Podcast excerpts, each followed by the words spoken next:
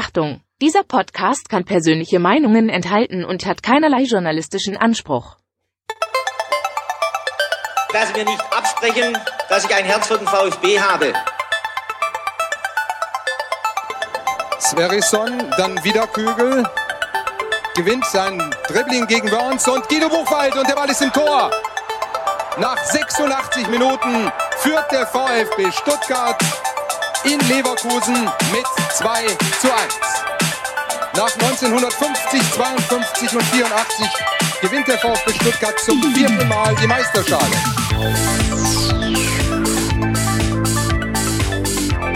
Jetzt müsste der Ball endlich noch einmal hereinkommen. Jetzt kommt er weit nach hinten auf Hitzlsperger!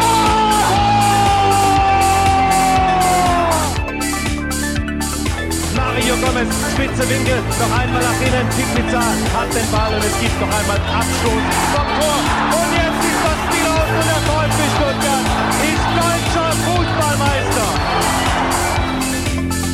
VfB Stuttgart ist deutscher Fußballmeister. Herzlich willkommen bei STR. Mein Name ist Ricky, mit mir in der Leitung der Sebastian. Guten Abend, Sebastian. Schönen guten Abend, Ricky. Ja, Sebastian, heute ein zunächst wunderschöner Tag, dann hat es angefangen zu regnen in Stuttgart. Und ich muss ganz ehrlich sagen, ich bin immer noch geflasht vom gestrigen Abend. Also falls ihr euch wundert, dass STR jetzt erst in der Nacht von Mittwoch auf Donnerstag bei euch im Podcatcher landet. Wir können es ja kurz nochmal sagen, für alle, die es nicht mitbekommen haben. Wir waren gestern bei Leaks zu Gast und durften das Spiel des VfB 2 gegen den VfR Aalen mitbegleiten. So würde ich es mal sagen, Sebastian. Wie waren deine ersten Erfahrungen, die du jetzt sammeln durftest in Sachen Field Reporter? Ja, es war schon sehr spannend, ne? Also ich saß ja schon mal im Neckarstadion, auch auf der Medientribüne, diesmal auf der Waldau, wo der VfB 2 sein Heimspiel ausnahmsweise ausgetragen hat. Aber es hat schon nochmal so einen ganz anderen Vibe irgendwie, da so ganz zentral auf der Haupttribüne zu sitzen, auch wenn man auf der Waldau so ein bisschen sichtbehindert ist, weil da drüber ja gleich der Steg für die Kameras ist. Ja, aber es war schon spannend und dann halt vorm Anpfiff halt da kurz nochmal irgendwie live zu gehen, in der Halbzeit dann live was zu machen. Das hatte was, ne? Da geht der Puls ein bisschen höher, da schießt dann schon das Adrenalin so ein bisschen in die Blutbahn. Also ja, ich fand's klasse. Ja, also ich war total geflasht, muss ich sagen, und habe vor allem jetzt ganz, ganz großen Respekt vor diversen Field-Reportern von Sky, The Zone, was gibt's noch, Amazon Prime und jetzt gibt's doch noch so einen neuen Dienst, der die Euroleague-Spiele zeigt. RTL Now. RTL Now, ja, wer kennt das nicht? Oder Nitro oder irgendwie sowas, ja. Ja, auf jeden Fall nochmal irgendwas zum Stream. Nochmal, für das man Geld zahlen muss, um Fußball zu gucken, auf jeden Fall. So sieht's nämlich aus. Denn man merkt erstmal, wie kompliziert das eigentlich ist, wenn man so In-Ear-Systeme hat, die ganze Zeit die Regie hört, den Gesprächspartner hört, die Kameraleute hört und dann noch den Kommentator, der sich gerade vorbereitet aufs Spiel, den auch noch hört und gleichzeitig so ein Vorprogramm managen soll. Also da war ich teilweise überfordert, gebe ich ganz ehrlich zu. Irgendwann habe ich dann das In-Ear-System ausgeschalten und habe einfach versucht, das selber zu handeln. Dann lief es etwas besser, aber ja, hat großen Spaß gemacht und ich sehe da noch deutlich Entwicklungspotenzial bei mir. Freue mich dann schon auf den nächsten Termin. Wir haben noch keinen, aber wir gehen davon aus, dass das nicht der letzte gewesen ist. Ja, dass wir wieder eingeladen werden, das weiß man ja nicht. Also liegt natürlich auch an den Klickzahlen und an den Rückmeldungen, die dann Leaks bekommt. Also vielleicht sagen ja auch die Leute, lass die zwei Hansel da nie wieder on air gehen, aber ich glaube eher nicht, aber nee, es war wirklich spannend, auch weil wir auch relativ weit weg von der Kamera standen, was wir jetzt ja aus dem Fanprojekt nicht kennen, da haben wir ja direktes Feedback dann von Julian auch, der halt irgendwie 3 Meter von uns entfernt sitzt und die Kameras stehen da und diesmal war die Kamera ja wirklich sehr weit weg und wir hatten keinen direkten Kontakt zu demjenigen, der die Kamera quasi steuert, also es war echt ein ganz neues Setting, dann liefen halt Leute einfach mal zwischendurch ins Bild rein mit einem Bier in der Hand und so weiter, also es war aufregend. Ja, ich muss sagen, also die Kamerageschichte, da müssen wir noch mal drüber sprechen, es war einfach nicht besonders vorteilhaft, weil ich stand praktisch immer mit dem Rücken zur Kamera und musste mich dann so dämlich von euch wegdrehen, also von meinen Gesprächspartnern wegdrehen und hab's natürlich auch in absoluter Idiotie immer wieder versucht, mich zur Kamera zu drehen wie so ein Profi und sah dabei völlig unbeholfen aus. Also da muss man dann schon noch ein bisschen fallen, das gebe ich ganz ehrlich zu und ich bin auch eher ein Fan des reinen Mikrofonsendens, wenn du verstehst, wie ich das mache. meine. Also die Gewissheit zu haben, dass jetzt mehrere Leute dich sehen, wie du dich da bewegst und versuchst, mehr oder weniger semi-professionell durch so ein Vorprogramm zu führen, das liegt mir noch nicht so ganz. Aber ich habe natürlich den Ansporn, mich zu verbessern und freue mich dann, wie gesagt, schon auf den nächsten Termin. Und man muss ja noch dazu sagen, Sebastian, es war ja nicht nur dieses Vorprogramm und dieses Halbzeitprogramm, das wir genießen durften. Wir hatten natürlich auch mit dem wunderbaren Phil Meisel einfach einen super Kollegen an unserer Seite. Dann noch Daniel Haug, der als Kommentator vor Ort war, der Philipp Thuran, der das Ganze begleitet und betreut. Dann saß neben uns ein Analyst vom VfB 2, der sehr nett war. Wir haben unzählige Leute aus der VfB-Bubble getroffen gefühlt. Auch da nochmal viele liebe Grüße an alle, die uns angesprochen haben. Es hat viel, viel Spaß gemacht, euch da mal dann kennenzulernen, ein kurzes Schwätzchen zu halten. Und ich freue mich wirklich auf unseren nächsten Termin. Wir kündigen das hier natürlich wieder an. Wenn ihr dann Bock habt, kommt vorbei, sprecht uns auch ruhig an. Und für alle, die nicht vorbeikommen können, hier nochmal der Hinweis. Guckt einfach mal auf Leaks.Football vorbei. Wir kriegen dafür kein Geld. Ja, also nicht, dass ihr denkt, wir machen jetzt hier Werbung und kriegen richtig viel Kohle. Nein, wir machen das, weil wir selbst überzeugt sind von diesem Dienst und es einfach cool finden, dass es endlich eine Videoplattform gibt, die VfB 2 Spiele zeigt und dann auch noch in einer guten Qualität, muss man dazu sagen. Ja, aber wir saßen gestern ja auf der Medientribüne auf der Waldau, haben das Spiel live gesehen und haben nebenbei halt wirklich den Stream von Leaks laufen lassen, der halt so, ich weiß gar nicht, 30 bis 45 Sekunden hinterher war, ganz normal. Und das war schon cool, ne? Weil wenn dann auf dem Platz irgendwas passiert ist, was man nicht so ganz mitbekommen hat, hat man kurz gewartet und hat es dann wirklich im Stream nochmal gesehen, wirklich dann auch mit Zeitlupe und so weiter in guter Qualität. Auf der Waldau ist natürlich dann die Kameraperspektive nochmal ein Stück höher als auf Platz 1 in der Mercedesstraße. Also das sah schon sehr, sehr professionell aus. Das war cool, ja. Also deswegen probiert es aus.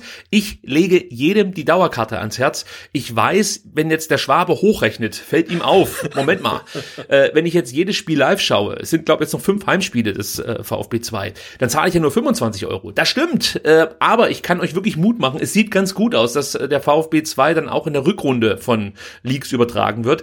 Und selbst wenn das nicht der Fall ist, sind es wirklich 35 gut angelegte Euro. Ihr habt auch noch den Vorteil, dass ihr das Spiel zeitversetzt sehen könnt, sprich im Real Life oder wenn ihr noch mal was nachgucken wollt, keine Ahnung, das Spiel gegen Schott Mainz oder so, könnt ihr das auch noch tun. Oder wenn die Leute jetzt wirklich sich angucken wollen, wie so, du halt irgendwie ungünstig zur Kamera standest. Ach nee, ne? Lass mal. Nehmt das Tagesticket.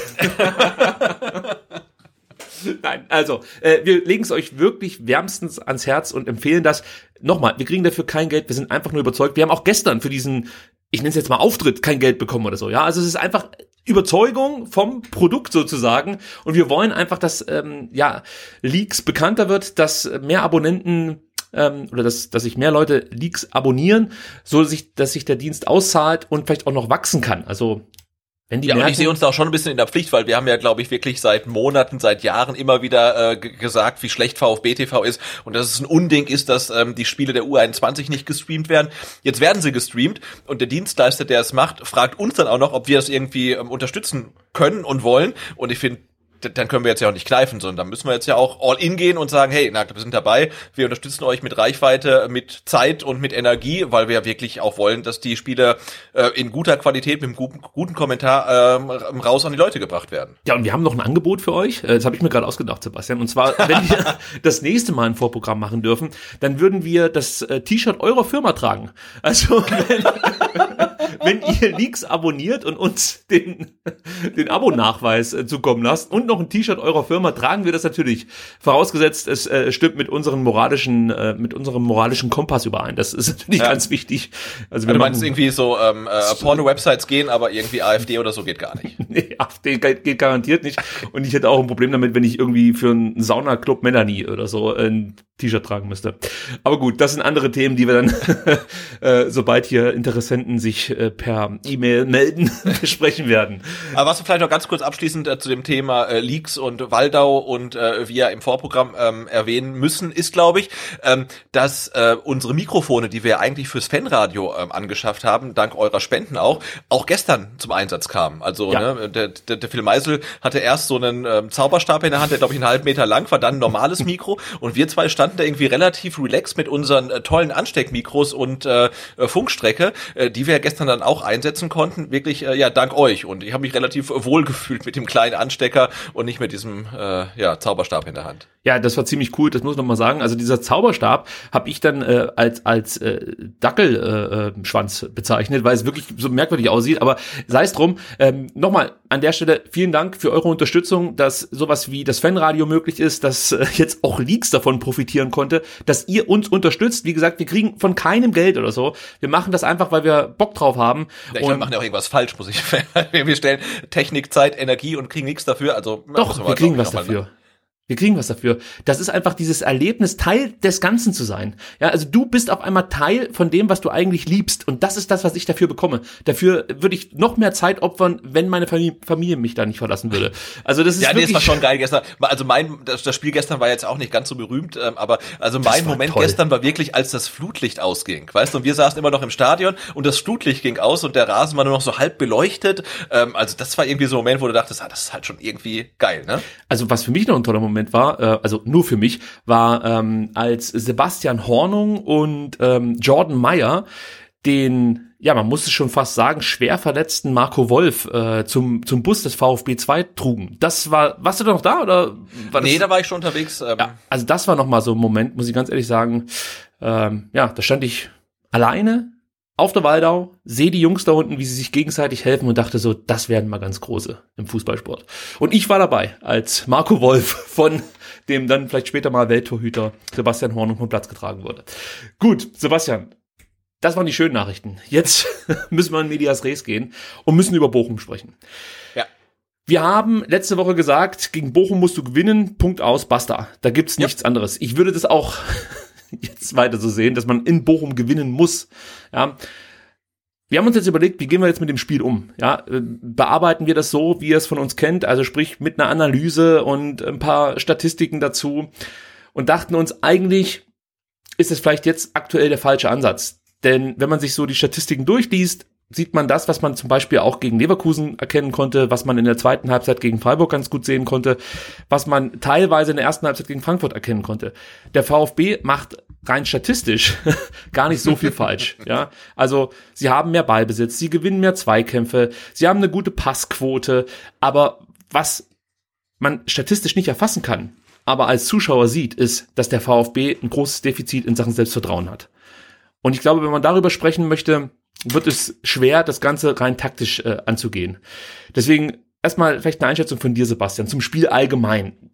Wie ist dein Eindruck? Wie hat sich die Mannschaft präsentiert? Wo drückt der Schuh? Ich frage mal gleich konkret bei dir nach.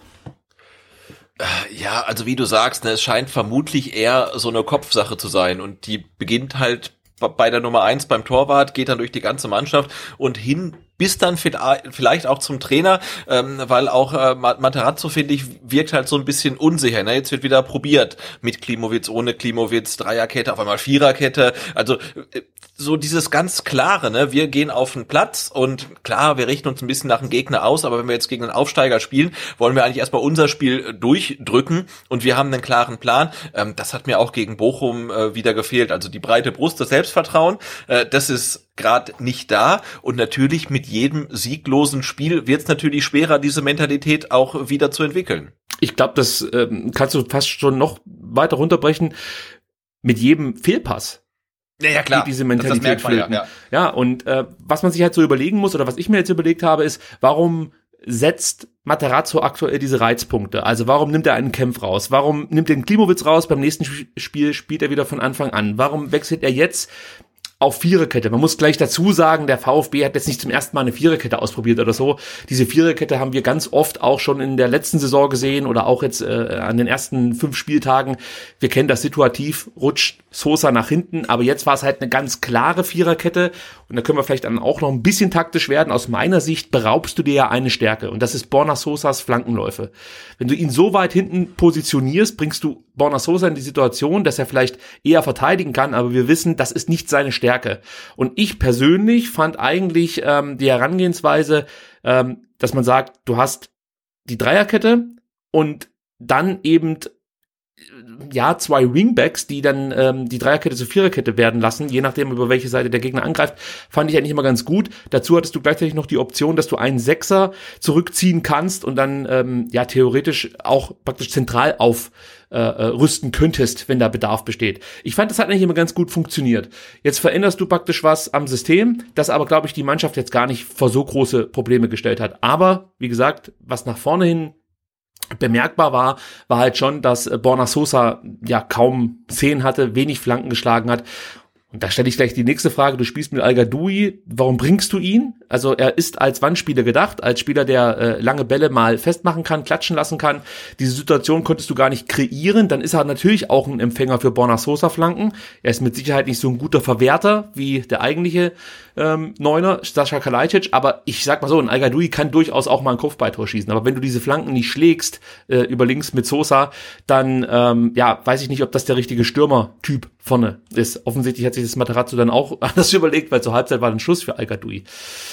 Ja, aber ich will eigentlich wirklich darauf hinaus, dass für mich diese Reizpunkte, die Materazzo jetzt gerade setzt, wirklich dazu dienen, die Mannschaft wachzurütteln, beziehungsweise er hofft sich, glaube ich, dass aus solchen Veränderungen dann irgendwie Erfolgsmomente entstehen könnten. Ja, also wenn sie dann merken, okay, wir verteidigen jetzt gerade besser, wird man natürlich auch selbstbewusster und traut sich vielleicht dann doch mal wieder einen Risikopass zu spielen. Aber auch das siehst du ja, die Pässe, die gespielt werden, sind ja alle relativ risikoarm. Also in dem Moment, wo es dann wirklich ins Risiko geht, stimmt das Timing nicht, grundsätzlich ist der Pass oft nicht schnell genug, also das Balltempo stimmt nicht.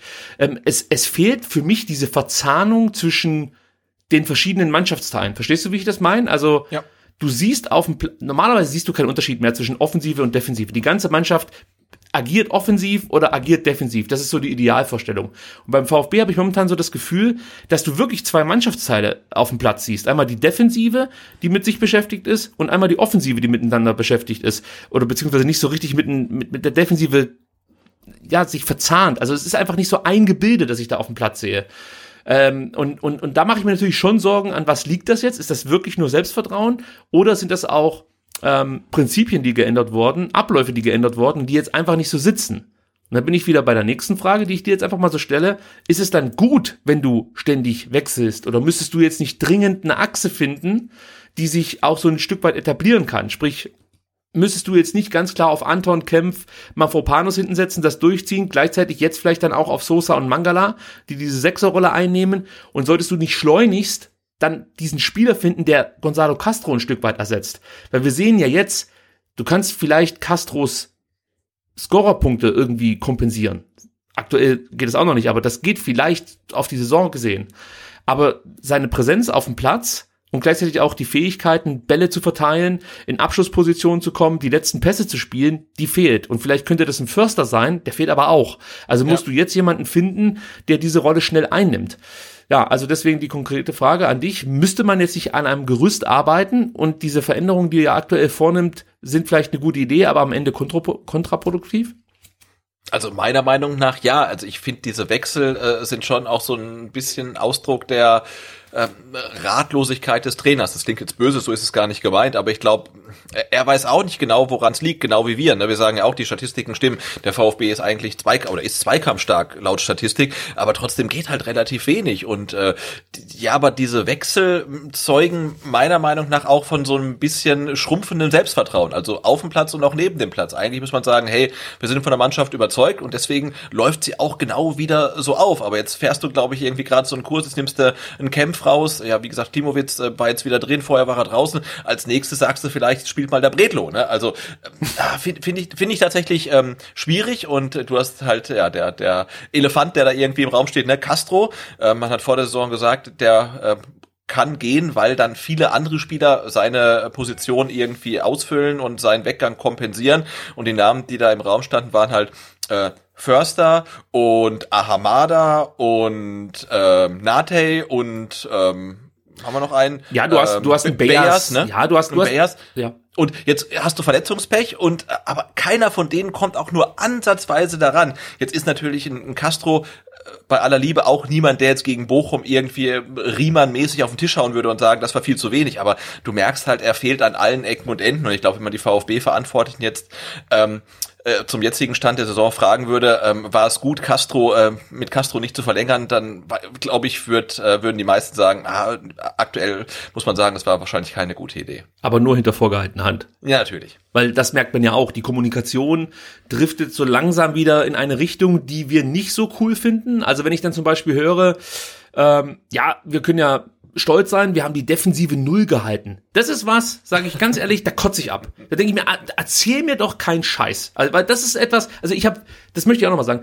ich habe vollstes Verständnis, dass es für den VfB auch diese schweren Phasen gibt. Ja, wenn ich in die Saison reingehe und sage, mein Ziel ist es, nicht abzusteigen, dann kann ich jetzt nicht nach 6 Spieltagen enttäuscht sein, dass der VfB 13. ist und, 1 oder 2 Punkte vor der Abstiegszone steht.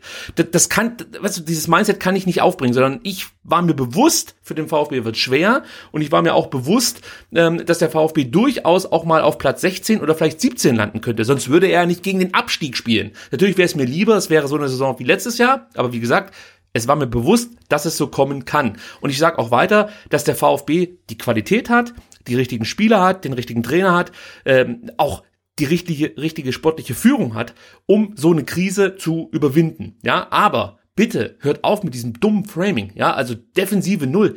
Die letzten 12 Spiele hat der VfB nicht zu 0 gespielt, hat 26 Gegentore bekommen. Und wir haben nicht einmal irgendwie in diese Richtung was gehört, ja. Also, dass das jetzt das Ziel sei. Und man hat zwar gehört, defensiv besser stehen, okay, ja. Aber gleichzeitig, finde ich, nimmst du dich natürlich so, oder beraubst du dich eigentlich einer deiner Stärken, nämlich Mut zu haben und auch mal bereit zu sein, ein Gegentor zu kassieren. Ja, also du gibst dir dann praktisch diesen Mut auf, ja, indem du sagst, ich möchte lieber hinten zu 0 spielen, lieber weniger Risiko eingehen, und hinten zu 0 ist mir wichtiger als Risiko eingehen, auch belohnt werden, aber Spiele dann von mir aus 3-2 zu gewinnen. Ja, das war ja das Coole eigentlich in der letzten Saison. Und ich finde, da haben wir uns auch ein Stück weit wegentwickelt, und für mich ist da eigentlich der Keypoint die erste Halbzeit gegen Freiburg gewesen. Danach war nichts mehr, wie es war, möchte ich fast schon sagen. Du hast halt gesehen, gegen Leipzig, da hat man es irgendwie so ein bisschen verkackt, das muss man ganz ehrlich sagen. Da wurde man komplett überrascht von diesem krassen Pressing der Leipziger, kam damit überhaupt nicht zurecht, hat dann diese eine Chance, die man hatte durch Al-Gadoui, nicht genutzt, wurde dann ja fast schon vorgeführt, man muss es einfach so sagen. Ja, aber gut, aber Leipzig ist auch eine Mannschaft, wenn die halt das spielt, was sie spielen kann, dann hat der VfB halt keine Chance. Ich meine, Hertha BSC hat das Gleiche erleben müssen halt, ne? Also wenn die Leipziger Bock haben und das dann mal läuft, dann wird's halt einfach schwierig für eine Mannschaft vom Kaliber vom VfB. Absolut, aber dann spielst du halt gegen Freiburg, möchtest mit Sicherheit auch wieder was gut machen, ja. Jetzt nicht nur für das Leipzig-Spiel, sondern auch für die 2 Niederlagen, die du in der vergangenen Saison kassiert hast, und nach 30 Minuten steht es 3-0. Und du kannst mir sagen, was du willst, diese 2 Tore, die wir da noch geschossen haben, das waren zwar absolute Willensleistungen, aber es lag auch daran, dass Freiburg gedanklich offensichtlich schon mit diesem Spiel abgeschlossen hat und einfach nochmal diesen Impuls auch von Streich brauchte, dass da 3 neue Spieler reinkamen zur Halbzeit, und dann fiel dem VfB auch nichts mehr ein. Also du hast einfach gemerkt, dann hatten sie auch diese Befürchtung, dass wir jetzt nochmal ausgekontert werden, das 4. schlucken und das Spiel vorbei ist. Und du hast da schon gemerkt, dass einfach nicht mehr dieser Mut da ist. Ist wahrscheinlich auch komplett normal, wenn du 7 Tore innerhalb von, man muss ja so sagen, 120 Minuten bekommst. Ja, genau. Ja. Die Frage ist halt, wie man wieder wegkommt von dieser Mentalität, dass man sagt, lieber kein Risiko eingehen, lieber zu 0 stehen oder auch spielen und sich so über die Zeit retten, weil das ist eigentlich gar nicht die Spielweise, die wir vom VfB unter Materazzo gewöhnt sind. Wir dachten eigentlich immer, der VfB spielt halt nach vorne und dann kriegt man halt mal ein Gegentor, aber dafür schießen wir auch wieder 2. Das ist ja komplett weg eigentlich, diese Einstellung. Gegen Frankfurt fand ich es schon ganz schlimm, als man sich ja mehr oder weniger ab der ersten Minute dazu entschlossen hat, jetzt hier 0-0 zu spielen. Und gegen Bochum hast du das, fand ich, auch gemerkt. Für mich war die erste Halbzeit in Bochum das Schlechteste, was ich in der Saison gesehen habe. Also man spricht von der defensiven 0, aber ganz ehrlich, unser bester Abwehrspieler, das war die mangelnde Qualität der Bochumer Offensive. Das war unser bester Abwehrspieler. Also das müssen wir auch mal ganz ehrlich so sagen. Gegen viele andere Bundesliga-Gegner wärst du mit 3-0 in die Halbzeitpause geschickt worden. Weil es fehlte immer nur so dieser letzte Pass. Also die haben halt vieles ganz schlecht ausgespielt, schlechte Pässe gespielt. Oft war die Entscheidungsfindung falsch. Und danach stellst du dich hin und sagst, ja, also defensiv war das schon ziemlich stark. Nee, wir hatten Müller und wir hatten Gott sei Dank einen Gegner, der in der Offensive sehr, sehr große Schwierigkeiten hat. Und das reicht mir nicht, um jetzt hier eine defensive 0 als Erfolg aufzublasen. Sehe ich das kritisch? Das finde ich halt tatsächlich ein bisschen schade, was da dann kommunikativ passiert ist nach dem Spiel, weil das letzte Mal, als der VfB 0:0 gespielt hat, ist ja schon eine Weile her, und meiner Meinung nach, wenn ich mich jetzt nicht ganz vertan habe, war es am 7. Juni 2020 gegen Osnabrück, ne? 0:0. Das letzte 0:0, ja. Das letzte Spiel zu 0 war gegen Bremen, muss man noch sagen. Zu Hause gegen Bremen haben wir 1:0 gewonnen, das war es jetzt. Genau, aber ich meine, das letzte wirklich torlose Spiel unter Materazzo war das Spiel gegen Osnabrück am 30. Spieltag der Zweitligasaison. Am Spieltag darauf hat man gegen Karlsruhe verloren, in Karlsruhe, und trotzdem hat sich dann Sven Mislintat dann beim SWR Sport saß er dann ja, hat sich dann relativ positiv über die Leistung geäußert. Und ich finde, kommunikativ entwickeln wir uns auch wieder in die Richtung. Und seitdem ist ja eigentlich so viel passiert, und die Mannschaft, der Trainer, alle drumherum haben ja einfach so viel Vertrauen verdient von den Fans und bekommen den ja auch und so einen Vertrauensvorschuss, und deswegen finde ich es dann irgendwie schade, sich hinzustellen und zu sagen, ja, defensiv war das total geil, vorne, ja, nicht so gut. Also warum stellt man sich hin und sagt, hey, das hat jetzt echt nicht so funktioniert, wie wir uns das irgendwie erhofft hatten, und das war kein gutes Spiel. Das finde ich halt ein bisschen schade, ne, weil wir sagen ja, der Trainer ist der Richtige, die Mannschaft ist cool, aktuell passt es halt nicht, aber die haben doch so viel Vertrauensvorschuss, und dann, ich weiß nicht, warum hat man denn Angst davor, ehrlich zu kommunizieren?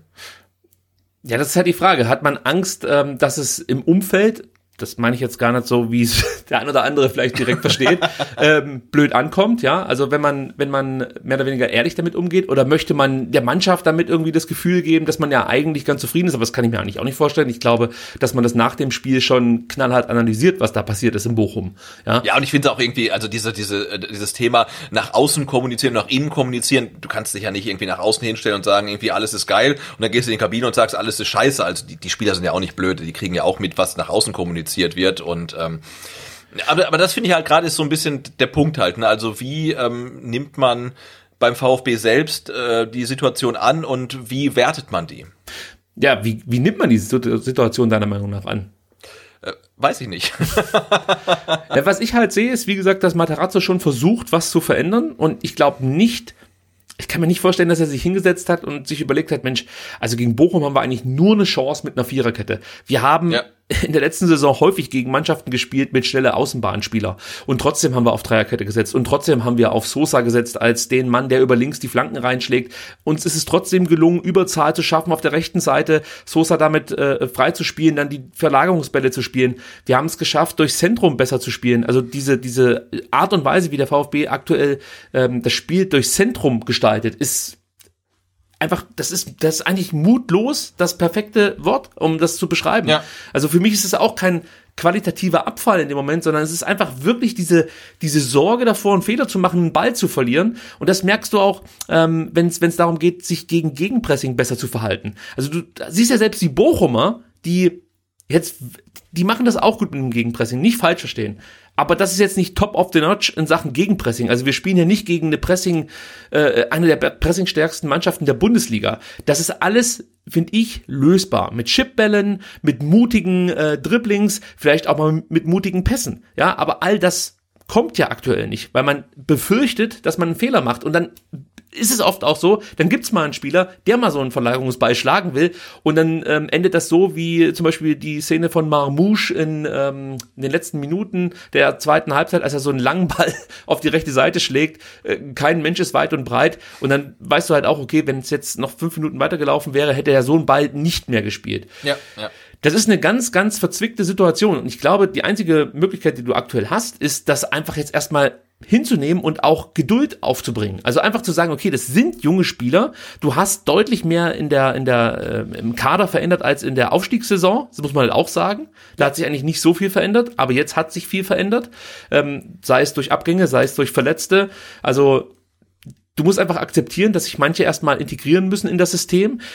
Ich finde, dieses Vakuum, was da jetzt auf einmal da ist, was vielleicht so ein Castro hinterlässt, was vielleicht auch ein González hinterlässt, was ein Kobel definitiv hinterlässt, das braucht vielleicht auch Zeit, bis sich sowas füllt. Und in der Krise, glaube ich, ist es auch schwerer, jemanden zu finden, der freiwillig dann direkt Verantwortung übernimmt. Also gerade diese jungen, neuen Spieler, die werden nicht hier schreien. Also es gibt vielleicht den einen oder anderen, aber du merkst schon, dass sich da auch erstmal so eine Hierarchie auch wieder bilden muss auf dem Platz. Also die sehe ich auch noch nicht so 100%. Also nee, absolut. Ich meine, guck dir die Aufstellung gegen Bochum an, gerade wenn jetzt ein Marc-Oliver Kempf fehlt. Ne? Also wer kann denn da der Lautsprecher sein? Weil Wataru Endo ist Kapitän, keine Frage, unbestritten, aber er ist kein Lautsprecher. Und dann guck dir alle Leute um ihn rum an, die spielen. Da ist ja niemand dabei, der ein Lautsprecher sein könnte. Ich bin jetzt auch wirklich weit davon entfernt, irgendwie jemanden zu fordern, so Effenberg-mäßig halt. Ne? Aber ich glaube, das ist genauso, wie du sagst, eine Hierarchie muss sich tatsächlich erst noch finden. Und ich glaube, wir und auch vielleicht der VfB in der Kommunikation, wobei sie kommunizieren es gar nicht offensiv, wir müssen da auch ein bisschen von weg von diesem ewigen Verletzungspech, weil aktuell fehlen dir eigentlich zwei Spieler, das sind Silas und Kalajdzic. Ja. Natürlich, das sind 27 Saisontore, das ist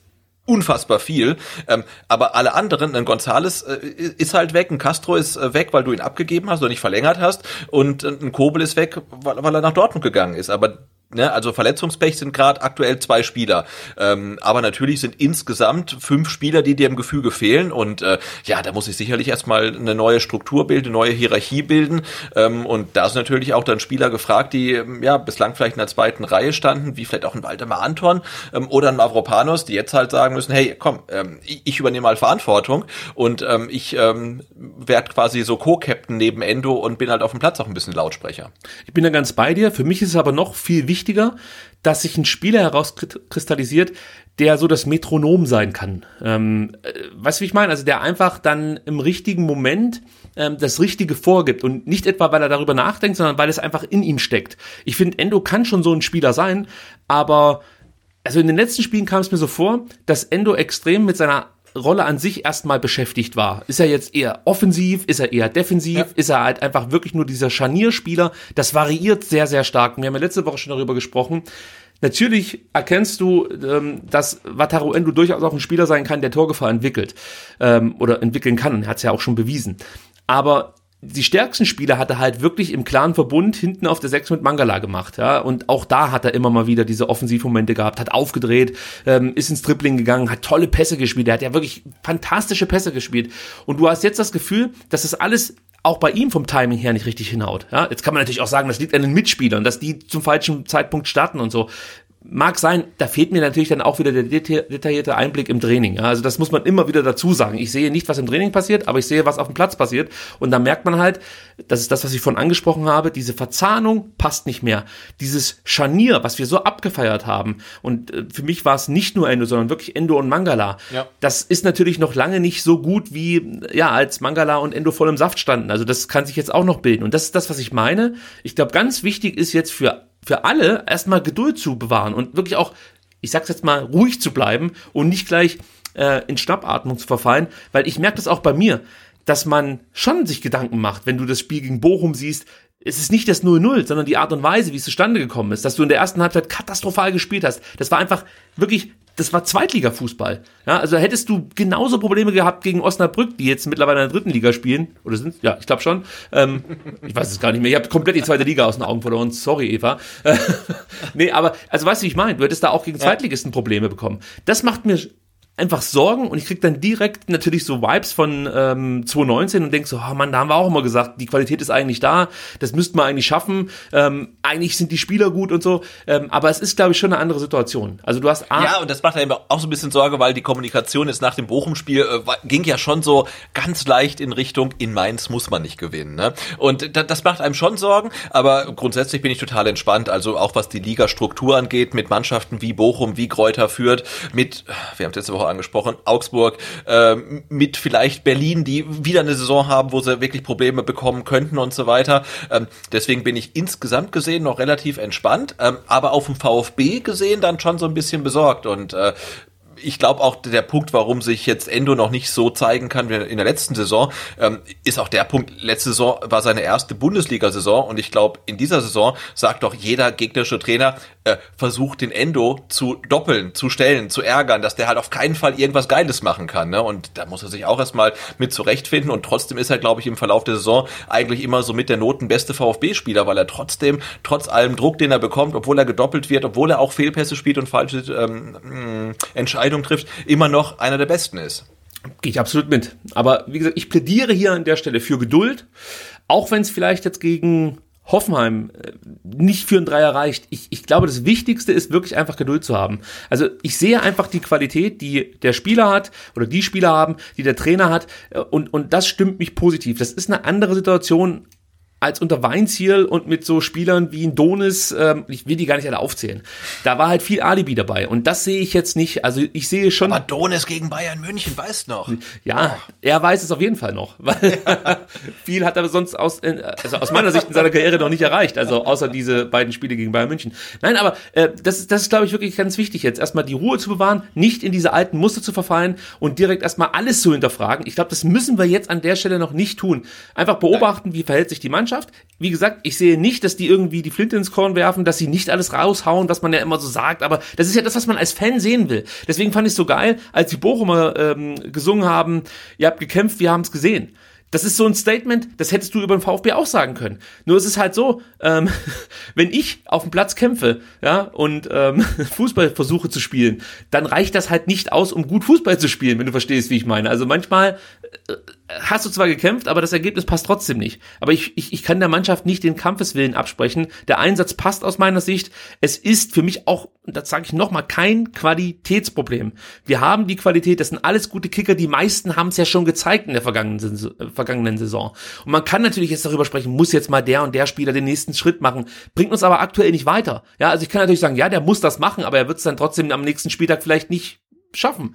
Deswegen muss ich jetzt mit dem leben, was ich gerade habe, muss mir natürlich Gedanken machen, ob Materazzos Herangehensweise mit sehr vielen Flügelspielern auch im Zentrum die richtige ist, ja, darüber kann man natürlich schon mal diskutieren, aber ich glaube wirklich, dass Materazzo da aktuell versucht, Impulse zu setzen und vielleicht auch ein bisschen darauf hofft, dass irgendwas jetzt klickt, ja, also er sieht wahrscheinlich schon, die Qualität ist da, im Training funktioniert's, deswegen probiere ich das jetzt und wenn dann vielleicht so ein Marmouche oder Führig dann mal sein erstes Tor macht oder eine Vorlage liefert, ja, dann läuft vielleicht wieder alles ein bisschen einfacher. Also stell dir mal vor, in der 55. wäre das Ding reingegangen von Mafropanos, wer weiß, wie das Spiel dann weitergelaufen wäre.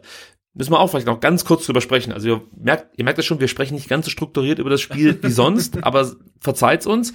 Wir wollen es heute mal so machen, aber ganz kurz zu dieser Handsituation, Sebastian. Ich glaube, es ist unstrittig, dass Mafropanos hier ein großes Problem hat, nämlich die Brust ist noch nicht so muskulös, wie wir uns eigentlich leider haben. Das heißt, der Mafropanos muss weiter trainieren, dann hätte er den Ball nämlich nicht mit der Hand stoppen müssen, sondern eben mit der Brust. Oder siehst du es irgendwie anders? Ist das für dich kein Handspiel? Nein, das ist für mich 100% Handspiel. Also da gibt's für mich keine Frage. Auch durch die VfB-Brille gesehen, es ist ein klares Handspiel. Wir haben es ja am Sonntag live verfolgt und haben ja auch uns dann erst sehr, sehr gefreut. Und dann nach der ersten Zeitlupe waren wir uns eigentlich sicher, ja, also wenn der Schiedsrichter kein kompletter Idiot ist, dann nimmt er den Treffer zurück und das halt auch wirklich zurecht. Und ich sag das jetzt so direkt. Ich frag mich halt, was Sven Mislintat sich dabei denkt, wenn er sich danach hinstellt und sagt, ich weiß nicht, wie ich das bewerten soll. Wir haben in der Regelschulung klar gesagt bekommen, Ärmel ist kein Hand und für mich ist das Ärmel. Dann frage ich mich, was ist denn los, Sven? Mensch, also ich verstehe, wenn man sich mit dem Schiedsrichter aufregt, aber das grenzt ja fast schon an sich lächerlich machen. Sorry, dass ich das so sagen muss, aber es müsste doch jetzt mittlerweile jeder wissen, der mit Fußball sich intensiv beschäftigt, dass die Regel nicht die sogenannte T-Shirt-Linie ist, so wird das zwar bezeichnet, sondern die Regel ist eigentlich die Achselhöhle. Und noch besser fand ich es eigentlich, wie es, glaube ich, der Kicker beschrieben hat, wenn du dir die Kapitänsbinde überziehst und die so hoch wie möglich ziehst, dann ist das sozusagen die Grenze. Alles, was oberhalb dieser Kapitänsbinde liegt, ist okay. Alles, was da drunter oder auf der Kapitänsbinde ist, ist Hand.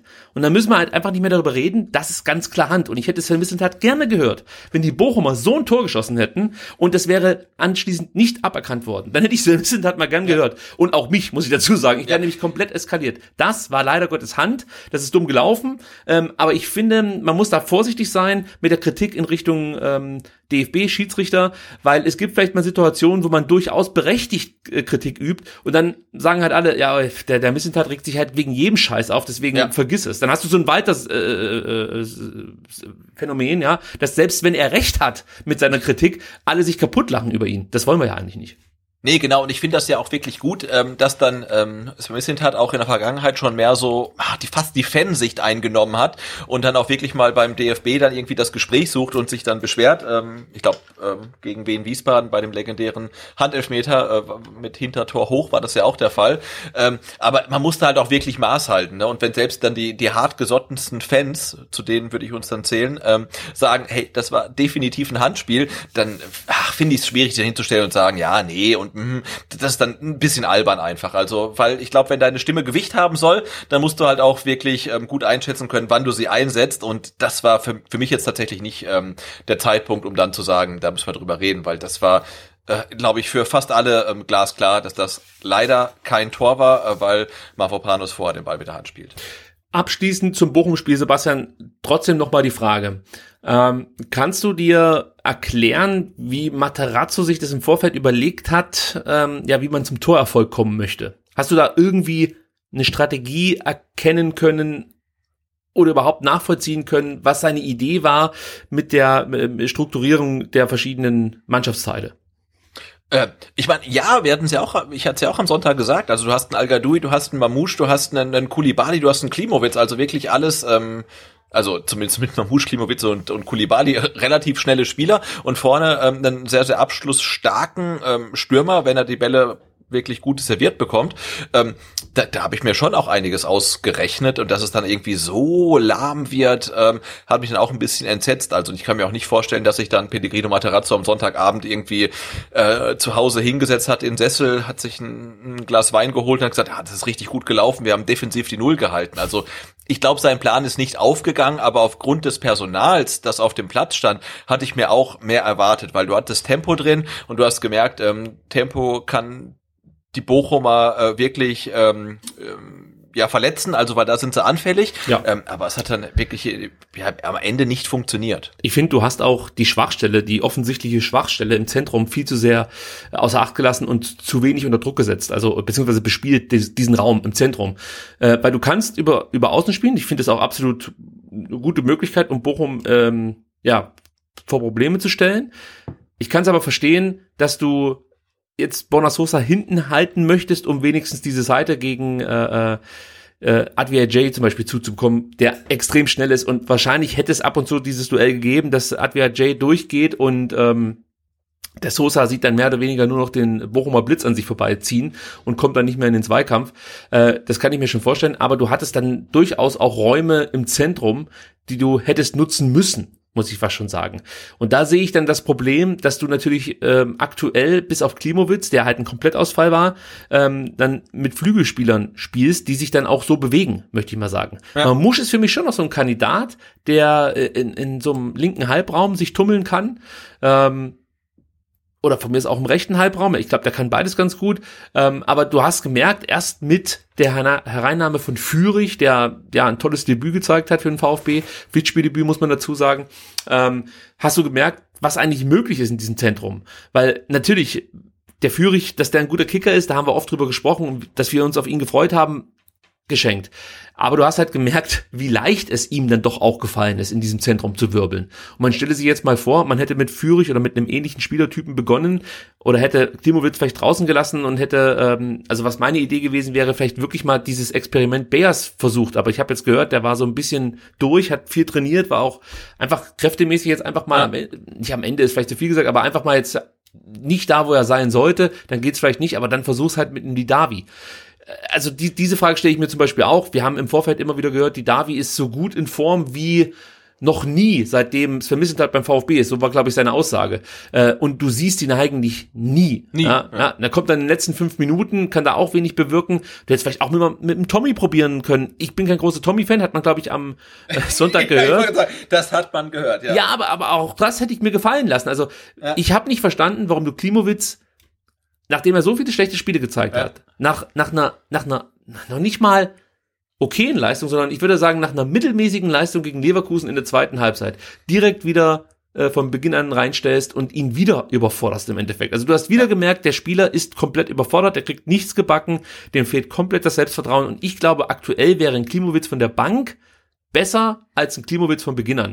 Also da stelle ich mir halt schon die Frage, hätte man das nicht im Vorfeld schon erkennen können, dass du hier mit gewiefte Zentrumspieler hättest mehr kreieren können als mit einem verunsicherten Klimowitz und mit einem eigentlichen Flügelspieler. Aber wo ich mir jetzt gerade die Aufstellung angucke vom Sonntag, wenn jetzt zum Beispiel Marc-Oliver Kempf in einer Viererkette links außen verteidigt hätte, Borna Sosa wäre eine Position vorgegangen und Mamouche wäre auf die Halbposition gerückt und Klimowitz auf die Bank. Das wäre schon gut gewesen, oder? Ich habe sie so ähnlich auf der Gegenseite, glaube ich, positioniert, als ich mein Zukunftsteam vorgestellt habe, genau. Auch da war übrigens meine Idee, okay, du hast halt auf Mafropanos Seite mit Holtmann einen der schnellsten Spieler der Bundesliga. Mafropanos ist selber Holtmann auch schnell. Gut, der hat's ja auch gezeigt, ne, dass er kommt halt nur übers Tempo. Ich finde ihn in der Entscheidungsfindung oder beziehungsweise dann, wenn er die letzten Bälle spielt, gar nicht so gut. Aber der hat halt so viel Tempo, dass er immer in der Situation ist, einen gefährlichen Pass zu spielen. Aber eigentlich haben sie viel zu wenig aus ihren Räumen gemacht, die sie dann erobert haben. Ja, also in Holtmann, ja genau, der da wirklich gute Positionen hatte, spielt dann halt einen schlechten Pass. Oder auf der anderen Seite hast du dann die Situation gehabt mit, wer war's? Mit Lucia, der da mit 4 Mann auf Stuttgarter Tor zuläuft und dann aus gefühlt 30 Metern einfach mal draufzieht. Ja, Polter war's, glaube ich, ne? Ja, also es gab ja mehr, es gab 2, 3 so Situationen, wo das ich hätte, glaube ich, einmal einen 5-4 und einmal irgendwie einen 3-2 und beide Male halt wirklich gruselig ausgespielt. Also wird der Trainer, Thomas heißt er, ne? Thomas Reis wirklich graue Haare bekommen. Also da wäre wirklich mehr drin gewesen und Glück für uns, dass sie es halt wirklich so schlecht ausgezockt haben. Das meinte ich eben. Also du hast ja nicht jetzt die defensive Null gehalten, weil deine Abwehr so gut stand, nein, sondern weil dein Gegner so scheiße war. Und dann bin ich nicht dabei bei der Party, sorry, also da gehe ich wieder. Gut, also wir haben das heute jetzt mal so bearbeitet für uns, weil wir selber auch so ein Stück weit ratlos sind, was man machen kann. Für mich steht fest, du darfst den Glauben nicht verlieren, du musst weiter an diese Mannschaft glauben und bloß nicht nervös werden, sondern wie gesagt, wir wissen, was diese Mannschaft kann, wir wissen, was einzelne Spieler können, wir wissen, dass wir mit Materazzo den bestmöglichen Trainer aktuell haben, wir wissen, dass wir mit Sven Mislintat einen absoluten Fachmann an der Seitenlinie haben, der dann vielleicht auch noch die ein oder andere Schiedsrichterentscheidung beeinflussen kann, wenn ihr wisst, wie ich das meine. Wir sollten jetzt nicht direkt in Panik verfallen. Trotzdem sehe ich natürlich jetzt die nächsten Partien als ganz, ganz wichtig an, ganz klar. Also ich sehe schon so, wir sind jetzt am 6. Spieltag. Ja, eigentlich muss der VfB jetzt gegen Hoffenheim, gegen Gladbach und dann kommt Union nach Stuttgart, ja, eigentlich 6 Punkte holen. Ja? Und das ist schon ein hartes Brett. Also du spielst halt gegen Hoffenheim, die jetzt wieder mit breiter Brust kommen. Du spielst gegen Gladbach, die jetzt auch mal wieder gewonnen haben. Und du spielst in Gladbach, da sahen wir, glaube ich, auch schon, letzte Saison haben wir gewonnen, erinnere ich mich. Also die werden aber trotzdem auch Bock haben auf uns, wollen da vielleicht noch was gut machen. Und Union, ich erzähle besser nichts von dieser Geschichte, weil das ging für den VfB in den letzten Aufeinandertreffen nie besonders gut aus. Das heißt, diese 6 Punkte, die ich da jetzt mehr oder weniger fordere, die werden ganz schwer zu erreichen sein. Und für mich fehlen zum jetzigen Zeitpunkt, den letzten Satz noch, dann bist du dran, fehlen aktuell 3 Punkte. Also das ist so mein Verständnis, wo der VfB aktuell stehen müsste. Für mich fehlen jetzt 3 Punkte, die musst du irgendwo wiederholen. Und das wäre natürlich dann im Idealfall vielleicht gegen Gladbach.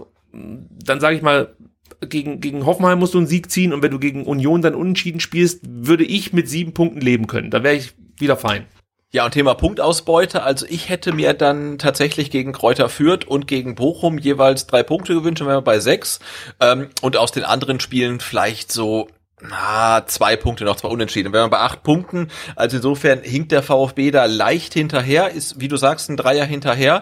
Und also jetzt wäre eine gute Gelegenheit, um mal irgendwie ganz überraschend einen Dreier zu ziehen, wie Sven Mislintat sagen würde. Vielleicht in Gladbach, vielleicht gegen Union Berlin und gegen Hoffenheim sollte es dann wirklich keine Niederlage sein zu Hause, sondern also mindestens ein Punkt. Und tatsächlich, es wird halt nicht leichter, ne? Also es hat ja Manuel Riemann gesagt, gegen wen willst du gewinnen, wenn nicht gegen den schwachen VfB zu Hause, bei allem Respekt. Und genauso muss man sich ja als VfB fragen, gegen wen willst du halt 3 Punkte holen, wenn nicht gegen Bochumer, die zwar wirklich alles reingeworfen haben, aber dann qualitativ als Aufsteiger halt dann doch einfach noch ein bisschen hinterherhinken. Ja, ist eine berechtigte Frage und mit Sicherheit haben die meisten, wie auch ich, mit einem Sieg in Bochum gerechnet. Sei es drum, hat nicht geklappt. Heißt ja nicht, dass man nicht die Punkte woanders holen kann. Deswegen bin ich da ganz bei dir. Wir werden auch gleich noch ausführlich über das Hoffenheim-Spiel sprechen. Aber wenn wir schon bei Punkte sind, Sebastian, könnten wir doch jetzt zum Spieler der Saison überleiten, denn ein paar Punkte können wir vergeben, zumindest mehr als der VfB bislang auf dem Konto hat. Wir dürfen nämlich insgesamt 6 Punkte verteilen und der VfB hat 5, also von daher ist unsere Sendung da dem VfB etwas voraus. Also ihr wisst es, wir ermitteln Spieltag für Spieltag den Spieler der Saison mit euch auf Twitter. Wir fragen nach dem Spiel direkt, wer war für euch der beste Spieler des Spiels, zum Beispiel jetzt in Bochum, und ich zähle dann die Stimmen aus. Die 3 meistgenannten Spieler bekommen 3, 2 und 1 Punkt, je nach Reihenfolge, und am Ende dürfen dann Sebastian und ich auch noch unsere Punkte abgeben und insgesamt 6 Punkte auf die eingesetzten Spieler verteilen. Soweit so klar. Sebastian, ich fange mal direkt mit Twitter an und kann dir sagen, es haben insgesamt 266 Menschen wieder Spieler genannt, uns Vorschläge geschickt sozusagen.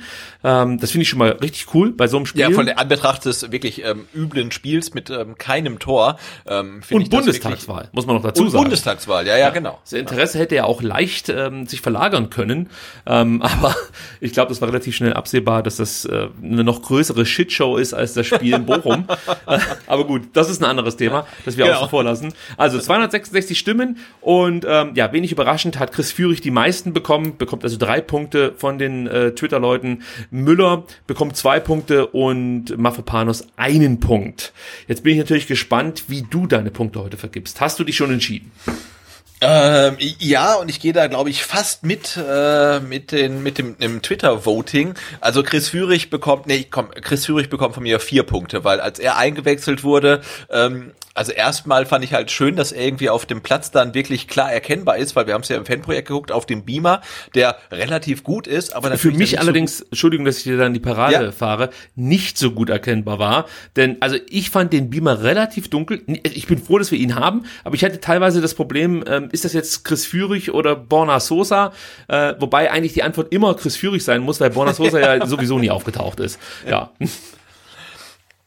Und ich finde, Chris Führig konnte man aufgrund seines blonden Haarschopfs relativ gut erkennen und er war halt auch wirklich sehr oft am Ball. Er hat sich einiges zugetraut und ich finde, Chris Führig hat, also sein Pflichtspieldebüt war genau das gleiche wie eigentlich von Omar Mamouche. Also sehr, sehr mutig, da hat man gemerkt, okay, Materazzo hat gesagt, ey, geh rein, zeig, was du drauf hast. Ne? Und das war sehr, sehr geil, weil er ist in jeden Zweikampf gegangen, er hat viele Zweikämpfe gewonnen, er ist ins Dribbling gegangen, hat die auch gewonnen, er hat das Handtor von Mafropanos vorbereitet. Deswegen für mich von Chris Führig 4 Punkte und ich hoffe, dass er im nächsten Spiel halt dann noch mehr Spielzeit bekommt und dann genauso performt wie gegen Bochum.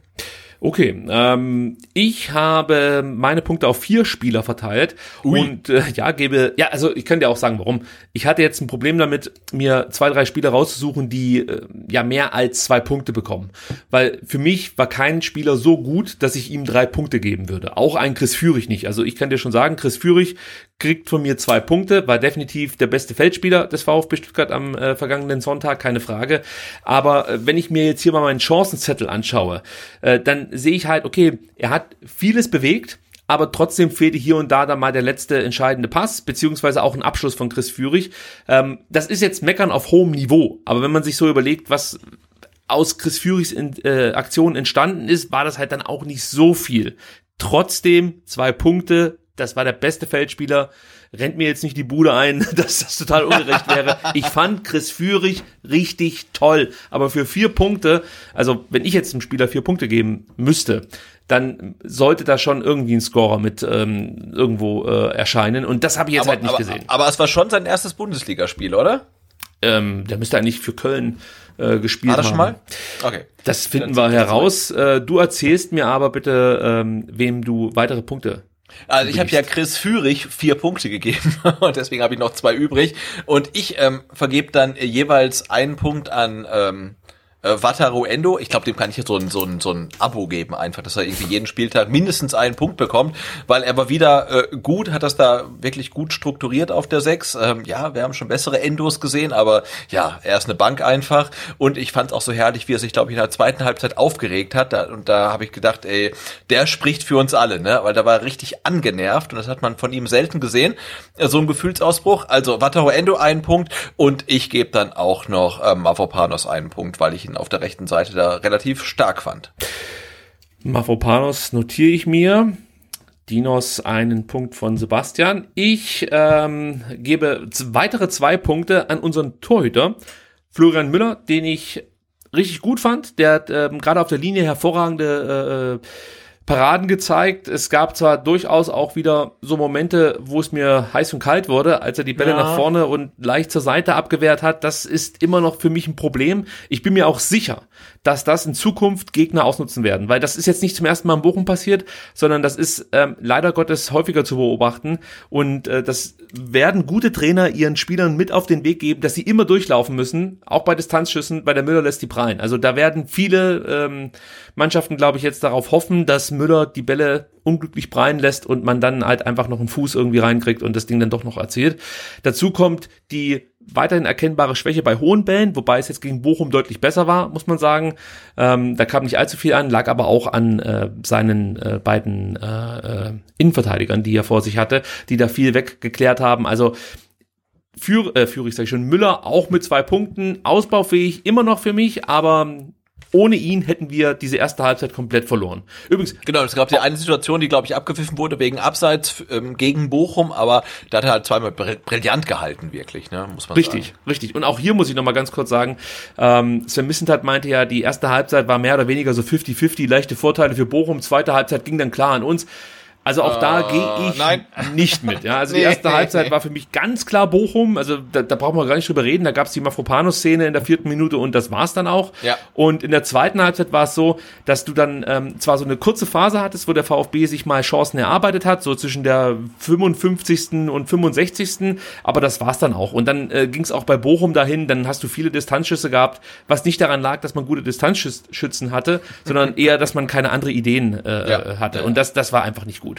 Ja, dann gebe ich noch einen Punkt an Konstantinos Mafropanos. Das hat er sich natürlich wieder verdient, allein durch seine Chancen und durch sein nicht gegebenes Tor.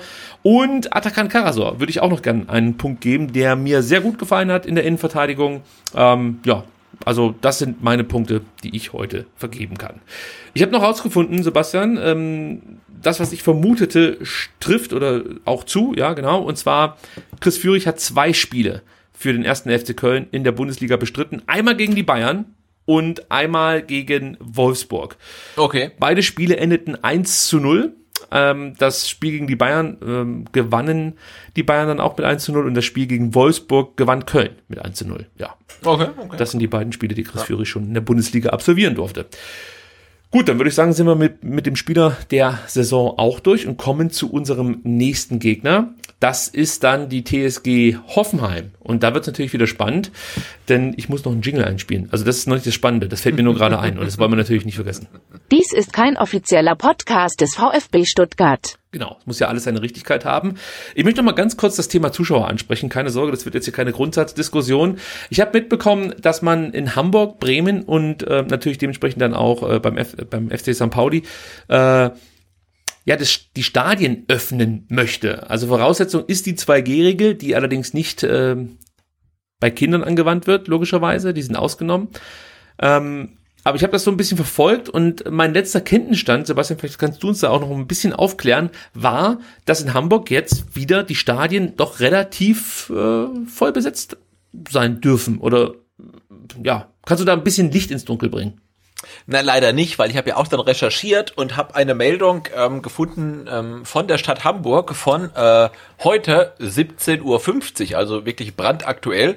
Und da steht jetzt tatsächlich drin, das heißt, dass im Spiel gegen die Fortuna am 16. Oktober, das ist das nächste Heimspiel, nur gegen den Coronavirus geimpfte oder nachweislich von einer Infektion genesene Personen ins Volksparkstadion dürfen. Ein negativer Test reicht nicht mehr aus. Also das heißt, der HSV macht 2G und jetzt könnte man sich ja denken, okay, dann kann man das Volksparkstadion wieder komplett voll machen mit 57.000 Leuten. Aber dann kommt der Absatz und der lautet, mit 3G waren 25 Zuschauer zugelassen, nun dürfen mehr Fans in die Arena. Wie viel genau, muss noch geklärt werden. Also muss ich ganz kurz einmal korrigieren, also es dürfen natürlich nicht nur 25 Zuschauer ins Stadion, sondern 25.000. 1000, habe ich 25 gesagt, okay. Nein, also es waren schon 25.000. Die wir sind doch hier nicht bei Hoffenheim. Also. Genau, und jetzt dürfen halt theoretisch wieder 57.000 1000 Zuschauer ins Stadion. Aber wie viele genau, muss noch geklärt werden. Und ich weiß jetzt auch gar nicht, wer genau das jetzt klärt. Ist es die Stadt? Ist es das Land? Wobei das in Hamburg das Gleiche ist. Ist es der HSV? Also es bleibt spannend. Würdest du aktuell in ein vollbesetztes Stadion gehen oder wäre dir das zu heikel? Nee, ich würde gehen. Also ich muss gestehen, seit ich doppelt geimpft bin, habe ich tatsächlich so eine, ich sag's jetzt mal, so eine Fick-mich-Mentalität. Also ist mir egal. Also ich würde auch S-Bahn fahren ohne Mundschutz. Also ist mir egal. Also ich gehe jetzt davon aus, wenn ich mich tatsächlich mit Corona infizieren würde, wäre es wie eine Grippe. Und wenn ich halt irgendeine Krankheit bekomme, bei der ich irgendwie eine Woche im Bett liege, ja, ist halt so, ne? Das ist dir der VfB wert. Ja. Ja, genau, also bin ich auch da riskiere ich Leib und Leben und VfB. Nee, aber was ich sage, also ich finde, die Impfung ist halt wirklich so der Gamechanger, ne? Also wenn ich halt, jetzt kann ich davon ausgehen, wenn ich Corona bekomme, ist es vermutlich wie eine Grippe und damit kann ich leben. Und Sebastian, wir wissen ja auch nicht, wie lange wir überhaupt noch leben werden, nachdem wir uns jetzt impfen lassen haben. Also musst du eigentlich jede Chance nutzen, um ins Stadion zu gehen, denn wir wissen ja alle, im September, oh, da fällt mir auf, im September ist ja fast schon rum. Also ich war auf Telegram und ich glaube, wir sind ja seit jetzt 14 September alle tot, oder? Ja, das ist so. Ja, Spaß beiseite. Fühle ich mich relativ gut, muss ich sagen. Ja, also bislang geht's mir auch noch ganz gut, aber wer weiß, wer am Ende dann lachen wird. Gut, beim VfB bleibt alles wie gehabt. 3G ist weiterhin erlaubt und das ist, glaube ich, auch ganz gut so, denn man muss dazu sagen, wenn der VfB jetzt auf 2G umschwenken würde, würde sich das erstmal nicht auf die Auslastung auswirken. Also man dürfte auch unter 2G nur 25.000 Leute ins Neckarstadion lassen. Das ist momentan jetzt hier in Baden-Württemberg noch der Stand der Dinge. Das heißt, der VfB hätte dann wahrscheinlich noch ein größeres Problem, das Stadion voll zu bekommen, denn auch jetzt für das Spiel gegen Hoffenheim sind die Karten seit gestern im freien Verkauf, also seit Dienstag. Und wenn man sich halt mal vorstellt, früher hätte es Tickets gegeben, zuerst nur für Dauerkarteninhaber, begrenzt auf 25.000 insgesamt. Ja, ich glaube nicht, dass da jemals eine Karte in den freien Verkauf gelangt wäre. Das ist aktuell noch der Fall. Gibt mit Sicherheit unterschiedliche Gründe, warum das so ist. Da können wir vielleicht auch nochmal irgendwann länger drüber diskutieren, ob das jetzt wirklich nur mit Corona zusammenhängt oder ob es vielleicht auch mit so einer gewissen Entfremdung zu tun hat. Das will, glaube ich, beim VfB und auch bei anderen DFL-Mannschaften, nenne ich es jetzt einfach mal, keiner hören. Aber man sollte sich eigentlich auch darüber Gedanken machen, ob man nicht den ein oder anderen Fußballfan, der früher zu jedem Spiel gegangen ist, verloren hat, der sich jetzt dann auch mit anderen Themen beschäftigt und nicht mehr nur zum Fußball geht, vielleicht dann auch ein schönes Sky-Abo sich geklickt hat und sich denkt, Mensch, was will ich da im Stadion? Zu Hause ist doch viel geiler. Da ist das Bier auch billiger, ist auch meistens besser und eine rote Wurst kriege ich auch wahrscheinlich selbst in der Pfanne besser hin, als die mir im Stadion serviert würde. Gut, anderes Thema, aber also beim VfB bleibt es bei diesem 3G-Konzept und wie gesagt, wenn ich das richtig interpretiere, aktuell hat der VfB schon größere Probleme, seine 25.000 Karten an den Mann zu bringen.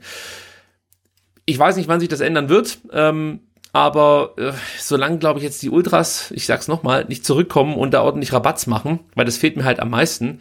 Und ich habe das auch in Bochum gemerkt, wie wichtig das auf einmal ist, wenn da dieses ganze Publikum dabei ist und auch diese aktive Fanszene Stimmung macht. Solange ist das einfach für mich nichts. Also ich bin, glaube ich, auch einer derjenigen, die dann sagen, dann bleibe ich eher zu Hause. Bei dir ist es ja, glaube ich, auch unverändert, oder? Ja, nee, genau, unverändert. Also ich war ja auch gegen Freiburg im Stadion und habe dann gemerkt, ja, es ist schon cool, aber nee, es ist nicht das, was ich mir erwarte vom Stadionbesuch und deswegen, Hashtag alle oder keiner, da bin ich dabei. Also ich habe jetzt auch mich auch gegen Hoffenheim nicht um ein Ticket bemüht. Ich gucke es dann lieber zu Hause vom Fernseher und die Verkaufszahlen zeigen ja auch, ich bin da kein Einzelfall und du bist kein Einzelfall. Also es scheint halt wirklich mehreren Leuten so zu gehen, die irgendwie aus verschiedensten Gründen dann zögern, wieder ins Stadion zu gehen. Das ist ja auch kein VfB-Phänomen, sondern es ist ja wirklich ligaweit so, dass die Vereine und die Clubs Probleme haben, die Stadien auch dann nur teilweise wieder komplett auszulasten. Ja, selbst Union hatte Probleme, die Tickets komplett an die Frau und den Mann zu bringen. Also das kannte man bei Union gar nicht, dass es Tickets im freien Vorverkauf gibt. Also da war es ja selbst so, dass für Dauerkarten, wie war das? Ich glaube, die wurden gar nicht mehr angeboten, Dauerkarten, wenn ich richtig das im Hinterkopf habe. Und wenn es darum ging, irgendwie überhaupt noch so ein kleines Ticketkontingent abzugreifen, ging das dann auch mit dem Losverfahren und so. Also es war enorm kompliziert, als Fan von Union ins Stadion zu kommen, weil halt die Nachfrage so groß war und jetzt nicht mehr ist. Das wollte ich noch ganz kurz hier mit anbringen. Und der VfB wird wahrscheinlich auch noch nach Corona Probleme haben, das Stadion wieder komplett voll zu kriegen, befürchte ich fast schon. Also ich glaube nicht. Ja, ich glaube, das trifft dann auf alle Clubs zu, ne? Also das. Ja, ich sehe da schon bei manchen Clubs durchaus Potenzial, dass das relativ schnell gehen kann. Also ich glaube, gerade Dortmund oder so stelle ich mir eher vor, dass die das voll kriegen. Aber ich habe so das Gefühl, dass beim VfB schon auch viele dabei sind, die aktuell sich denken, Mensch, guck's mal zu Hause an und das passt für mich jetzt erstmal und ist auch okay. Also klar, wenn dann der Spektakelfußball zurückkommen würde, ja, und der VfB halt so Spiele zeigt wie das 5-1 in Dortmund, nur dann eben in Stuttgart, kann ich mir gut vorstellen, dass dann der ein oder andere doch wieder Bock hat. Nur aktuell kommt das halt auch noch mit dazu, dass der VfB nicht den schönsten Fußball spielt, nicht den erfolgreichsten Fußball spielt und dann ist es natürlich auch nochmal schwerer, Interessenten ins Stadion zu locken. Gut, kommen wir zu unserem nächsten Gegner. Wie gesagt, Hoffenheim heißt er, hat jetzt am Wochenende überraschend 3-1 gegen Wolfsburg gewonnen. Davor hat man 5 Spiele in Folge nicht gewinnen können. Dementsprechend verlief der Saisonstart auch nicht so berauschend. Aktuell stehen sie auf Platz 9 mit 8 Punkten. 2 Siege, 2 Unentschieden, 2 Niederlagen ist die Ausbeute bislang. Tja, und jetzt frage ich erstmal dich, bevor ich dir erzähle, wie ich Hoffenheim so einschätze. Hast du überhaupt was mitbekommen bislang in der Saison von Hoffenheim? Kannst du irgendwas zu unserem nächsten Gegner sagen oder gehen die dir eigentlich am Arsch vorbei? Ey, komm, das war eine Steilvorlage. Ja, das ist eine gemeine Frage und also vermutlich eher Letzteres, aber ich finde, sie führen in dieser Saison das fort, was sie auch in der letzten Saison unter Sebastian Hoeneß irgendwie so gezeigt haben. Mal richtig geile Spiele, weil ich glaube, sie haben letzte Saison ja gegen die Bayern gewonnen, wo man dachte, wow, ey, wenn die immer so spielen. Ja, zu Beginn der Saison, aber ich glaube, das war part of the deal. Also früh, Ja, aber sie haben gegen die Bayern gewonnen, immerhin, ne? Also als eine der wenigen Teams. Und jetzt haben sie gegen Wolfsburg gewonnen. Und dann gibt's auch wieder so Spiele, wo du denkst irgendwie, ey, was machen die da? Also relativ unstet, aber ich möchte ihnen da wirklich zugutehalten, dass sie halt eine komplette Saison dann an den Trainer festgehalten haben. Aber für mich ist Hoffenheim echt so eine Wundertüte. Also sie können gut spielen, sie haben Kramaric vorne drin, aber ja, es kann ja doch völlig nach hinten losgehen. Also ich bin sehr gespannt, was da passieren wird. Also wäre das jetzt am vergangenen Wochenende gegen Wolfsburg schiefgegangen, dann wäre das Spiel gegen Stuttgart für Hoeneß schon so eine Art Endspiel gewesen. Also meinst du? Ja, das hat man schon so ein bisschen aus Hoffenheim gehört, beziehungsweise der ein oder andere Journalist hat sich in diese Richtung geäußert und meinte, ja, also der ist jetzt nicht komplett unumstritten. Es liegt auch daran, dass man unter Hoeneß nicht das Gefühl hat, dass er wirklich so ein klares Spielkonzept der Mannschaft überstülpen konnte bislang. Also das war auch so eine Kritik, die man immer wieder bei Bayern 2 hören konnte, dass der Hoeneß, der hat die Mannschaft nicht in eine gewisse Richtung entwickelt, der stand nicht für die und die Art Fußball zu spielen, sondern man wusste immer nie so richtig, was man bekommt. Ja? Und das merkst du aktuell auch bei Hoffenheim. Also das ist, ja, da fehlt einfach so eine gewisse Spielphilosophie, die sich durchzieht. Also so ein Faden und man versucht da irgendwie dran zu bleiben. Er variiert da viel, was aber nicht unbedingt dazu führt, dass die Mannschaft stabiler wirkt, sondern eher im Gegenteil. Also das ist alles noch nicht so ausgegoren, möchte ich mal sagen. Jetzt arbeitet er gerade an seinem Gerüst, das hat er selber benannt. Pavel Kaderabek, Oliver Baumann, Kevin Vogt, Florian Grillitsch und André Kramaric sollen das bilden. Und du merkst auch, dass er auf diese Spieler setzt und das hilft wahrscheinlich dann auch, Stabilität reinzubekommen. Und was natürlich am meisten hilft, muss man sagen, sind natürlich dann solche Erfolge wie gegen Wolfsburg. Wobei man, auch wenn man ehrlich ist und sich das Spiel anschaut, danach sagen muss, gut, das Spiel ist ja auch ein bisschen glücklich gewesen für Hoffenheim, dass das in diese Richtung gekippt ist. Weil eigentlich war Wolfsburg in der ersten Halbzeit die klar bessere Mannschaft, musste eigentlich mit 2-0 in die Halbzeitpause gehen. Und dann, glaube ich, lässt sich Wolfsburg das Spiel auch nicht mehr aus der Hand nehmen. Und ich meine, Marc von Bommel hat das auch so ein bisschen kritisiert, dass sich seine Mannschaft zu sicher war und nicht durchgezogen hat, wie man so schön sagt. Und ich möchte jetzt nicht sagen, dass Wolfsburg Hoffenheim den Sieg geschenkt hat, aber man hat es den Hoffenheimern auch nicht allzu schwer gemacht, diese 3 Punkte zu ziehen. Also ich weiß noch nicht genau, wie ich diesen Sieg bewerten soll. Also für mich war es jetzt noch nicht so ein Befreiungsschlag, wie vielleicht der ein oder andere Hoffenheimer sich das wünschen würde. Aber natürlich tut's erstmal gut und bringt wieder ein bisschen Ruhe rein, wenn du jetzt mal wieder ein Spiel gewonnen hast. Also mir wäre es lieber gewesen, sie hätten es verloren, muss ich ganz ehrlich sagen. Also es wäre auch für den VfB, glaube ich, besser. Ja, was kann man noch sagen zu Hoffenheim? Sie haben eine starke linke Seite mit Raum und mit Adamian. Die machen das richtig gut. Raum sucht immer den Weg nach vorne. Adamian bindet dann einen Außenverteidiger, hinterläuft, bietet sich an. Das ist immer sehr gefährlich. Das werden sie definitiv auch gegen den VfB versuchen. Da müssen wir eine Antwort finden, sonst wird's da brenzlig. Das ist grundsätzlich ein sehr breit angelegtes Spiel. Man, wie gesagt, kann auch wieder komplett anders sein, das weiß man bei Hoeneß nie, aber in der letzten Zeit hat man auch natürlich dann so einen gepflegten Ballbesitzfußball gezeigt, wobei ich da auch gleich einschränken will. Dafür, dass sie auf Ballbesitzfußball aus sind, finde ich, haben sie doch relativ große Probleme mit Ball. Also es ist vielleicht auch gar nicht so blöd, wenn der VfB sich denkt, komm, lass doch erstmal die Hoffenheimer spielen, ja.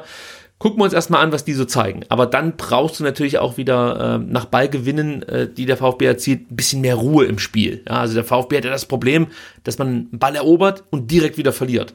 Sei es durch schlechte Pässe, sei es durch schlechte Entscheidungen, sei es durch zweite Bälle, die man nicht gewinnt. Also da muss man definitiv immer online sein. Jetzt habe ich es auch wieder gesagt. Ja, sonst geht das natürlich schief. Du brauchst so ein bisschen Ruhe dann auch mal. Was man auch sieht, dass sich Hoffenheim häufig Chancen mit Schnittstellenpässen erspielt. Das heißt, hier wird es darauf ankommen, dass unsere Abwehrreihe gut steht, weil wenn du natürlich dann einmal hinter dieser Kette landest, dann wird es natürlich extrem schwer. Du hast ihn schon angesprochen, ein Kramaric hat jetzt endlich getroffen. Wenn der natürlich dann solche Chancen serviert bekommt, dann sieht es richtig gut aus. Und sie hatten, also die Hoffenheimer, haben auch noch einen weiteren Offensivspieler, den ich richtig interessant finde, muss ich sagen. Und das ist Jorginho Rüther, der zwar zuletzt nicht gespielt hat, aber ein für mich grandioser Kicker ist. Und das sind halt solche Spieler, die dann auch technisch in der Lage sind, gute erste Kontakte hinzulegen und dann direkt abzuschließen. Was ich sagen möchte, da sollte man nicht darauf hoffen, dass es ähnlich läuft wie gegen Bochum, sondern ich glaube schon, dass sich die Hoffenheimer die Chancen dann nicht nehmen lassen. Und das zeigt auch die bisherige Chancenquote, also die Hoffenheimer haben eine sehr gute Chancenverwertung, liegen da bei 34,4%, der VfB im Vergleich bei 24,3%. Also Hoffenheim ist dann eher das obere Mittelfeld, der VfB eher so, ja, Bundesliga-Mittelmaß, vielleicht ein bisschen runter. Ja, und dann bin ich natürlich gespannt, wie man auch einen Florian Grillitsch in den Griff bekommt, der aktuell auf der Doppelsechs mit Samaseko spielt, da den eher offensiveren Part einnimmt. Und wenn du den nicht ständig unter Druck setzt und ihn spielen lässt, ist das halt eigentlich so ein Spielertyp, wie wir ihn im vergangenen Jahr hatten. Und da hieß er Wataru Endo, wenn du verstehst, was ich meine, der dir halt alles kaputt spielen kann. Also da bin ich gespannt, wie der VfB darauf reagiert. Du brauchst Tempo auf der linken Seite. Kaderabek bereitet Tempo-Schwierigkeiten. Auf der anderen Seite brauchst du aber auch eine gewisse Zweikampfstärke, weil Kaderabek wirklich einen unstillbaren Vorwärtsdrang hat und häufig versucht zu flanken. Das heißt, hier ist Borna Sosa gefordert, der dann immer wieder da sein muss und zum einen zweikampfstark agieren muss und zum anderen natürlich dann auch selber Kaderabek in der eigenen Hälfte, ich will fast schon sagen, fesseln sollte. Das wäre mir am liebsten. Also das wird schon eine interessante Aufgabe für den VfB Stuttgart werden. Aber man muss natürlich die Frage stellen, was wäre aktuell für den VfB eine leichte Aufgabe? Also gibt's nicht allzu viele. Was spricht für den VfB? Dass Hoffenheim relativ viele Chancen zulässt. Ja, also da können wir vielleicht darauf hoffen, dass die ein oder andere Situation durch Zufall entsteht und der VfB dann hoffentlich diese Chance auch nutzt. Und man hat Probleme im Luftzweikampf. Da könnte man dann vielleicht mit einem Spieler wie Al-Gadoui oder auch in Standardmomenten dann mit einem Mafropanos, vielleicht auch mit einem Kempf für Unruhe sorgen. Und ja, darauf baue ich auch so ein Stück weit. Ich muss ganz ehrlich sagen, mir wären die ein oder anderen Freistoßsituationen ganz recht, weil ich glaube, das ist eine gute Möglichkeit, um gegen Hoffenheim ein Tor zu erzielen. Ja, das ist das, was ich bislang so erleben durfte von der TSG Hoffenheim. Vielleicht noch ganz kurz zur taktischen Formation. Eigentlich spielen sie immer relativ klar mit einer Viererkette hinten. David Raum, Kevin Vogt, Chris Richards und Kaderabek sind da die vier Kandidaten. Und dann ist man variabel, was die anderen Positionen angeht. Normalerweise Grillitsch, Samaseko, die Doppelsechs. Dann hast du unterschiedliche Optionen. Du kannst Kramaric so als hängende Spitze, als Zehner einsetzen. Davor hat dann Bebu zum Beispiel gespielt oder der von mir vorhin schon angesprochene Rüther. Dann hast du mit Adamian, wie vorhin schon gesagt, einen guten Flügelspieler, der aber auch nach innen ziehen kann. Christoph Baumgartner ist ein abschlussstarker Achter, der auch als Zehner spielen kann. Also da ist man relativ variabel und gut aufgestellt. Da bin ich gespannt, wie der VfB das lösen wird. Da kommt mit Sicherheit auch eine Menge Arbeit auf Orel Mangala und Wataru Endo zu. Das wird spannend zu beobachten sein. Ich würde sagen, dann sprechen wir gleich mal über die Player to Watch, die wir ja immer mit euch hier durchgehen. Und ich habe mir überlegt, dass wir jetzt wieder ein bisschen mehr auf junge Spieler übergehen und nicht so sehr die offensichtlichen Picks nehmen. Aber einen offensichtlichen Pick habe ich hier direkt am Anfang dabei. Das ist Chris Richards. Wenn euch der noch nicht aufgefallen ist, achtet am Samstag drauf. 21 Jahre alt, Innenverteidiger, wurde im Januar 2021 von den Bayern an Hoffenheim verliehen und spielt bislang wirklich eine richtig, richtig starke Saison. Hat auch schon eine Vorlage geliefert, ist ein absoluter Balleroberer, zweikampfstark, gute Übersicht, gute Spieleröffnung, super Stellungsspiel, strahlt wirklich enorm viel Ruhe aus mit 21 Jahren und ist ein absolut großes Versprechen für die Zukunft. Ein richtig interessanter Spieler. Ich glaube, da haben die Bayern wirklich eine richtig große Nummer an Land gezogen. Und wenn er die Leistungen, die er jetzt an den ersten Spieltagen für Hoffenheim gezeigt hat, durchziehen kann, dann glaube ich, dass wir den auch durchaus im kommenden Jahr oder in der kommenden Saison schon bei den Bayern sehen dürften. Haben wir noch einen Ex-Bayern-Spieler bei Hoffenheim, den ich ansprechen möchte, und das ist Angelo Stiller, 20 Jahre alt, eigentlich klassischer Sechser, kann aber auch auf der 8 spielen, und der kam im Sommer von Bayern 2. Sebastian Hoeneß kennt den natürlich noch aus seiner Zeit in München, und er ist wirklich das Metronom, was ich vorhin angesprochen habe, bei den Bayern gewesen, bei der zweiten Mannschaft. Extrem gute Spielübersicht, stark im Zweikampf, guter linker Fuß, hat jetzt vielleicht so ein bisschen Akklimatisierungsprobleme in der Bundesliga, gerade was das Tempo angeht. Ich fand aber, er hat in den ersten 3 Spieltagen eigentlich eine gute Leistung gezeigt. Zuletzt war er krank gegen Wolfsburg, davor saß er zweimal die kompletten 90 Minuten auf der Bank. Ich bin mir nicht sicher, ob das jetzt damit zusammenhängt, dass gerade andere Sechser besser sind, oder ob sich Hoeneß denkt, komm, wir geben dem Stiller jetzt einfach mal eine Pause. Ich fand den, wie gesagt, echt gut, und ich würde mich auch nicht wundern, wenn der gegen Stuttgart auflaufen wird. Sollte er es nicht tun, vergesst diesen Pick. Wenn er es tut, dann wisst ihr, okay, auf den müssen wir achten. Ist auch so ein Zentrumspieler, der für die Zukunft sehr interessant werden könnte. Also vielleicht ist noch nicht der Durchstarter für die Saison, aber ich glaube, in der kommenden Saison könnte Angelo Stiller definitiv einer werden, den man auf dem Zettel haben sollte. Den letzten Pick, der ist auch wieder offensichtlich, aber ich habe jetzt mitbekommen, der ein oder andere hat sich gewundert, wer ist eigentlich dieser David Raum? Der ist richtig gut. Warum spielt er in Hoffenheim? Ich kann es euch sagen, das liegt daran, dass David Raum im letzten Sommer aus Fürth nach Hoffenheim transferiert wurde. Inzwischen schon 23 Jahre alt, klingt fast schon wie ein alter Spieler, aber er ist eigentlich wirklich noch relativ unbeleckt, oder beziehungsweise jetzt noch, hat noch nicht viele Stationen hinter sich. Ich glaube, der war die komplette Zeit jetzt in Fürth, auch in der Jugend, und wechselt halt eben jetzt ist jetzt nach Hoffenheim gewechselt. Zeigt gute Dribblings, gutes Passspiel, spielt auch oft den vorletzten und letzten Pass, also da muss man aufpassen, hat eine richtig gute Ballkontrolle und flankt natürlich gerne, hat auch einen Assist schon auf dem Konto, hat ein gutes Tempo, ist kein Flügelflitzer, muss man dazu sagen, aber dafür hat Hoffenheim ja auch einen Adamian, wie ich vorhin schon gesagt habe. Auch ein sehr, sehr interessanter Spieler, vielleicht defensiv ein Tick stärker als Borna Sosa, aber man kann die beiden schon so miteinander vergleichen. Auch den Spieler möchte ich euch ans Herz legen. Richtig starker Mann. Sebastian, hast du noch was hinzuzufügen? Ja. Oder sollen wir direkt auf den Startelf-Tipp übergehen? Nee, wir gehen direkt zum Startelf-Tipp rüber, aber noch kurz der Einlass, dass David Raum natürlich auch U21-Europameister ist, im Gegensatz zu Borna Sosa. Ja, das ist richtig, aber dafür haben wir ja auch einen U21-Europameister im Kader mit Matteo Klimowitz. Also, Klimowitz, natürlich. Ja, absolut. Ja.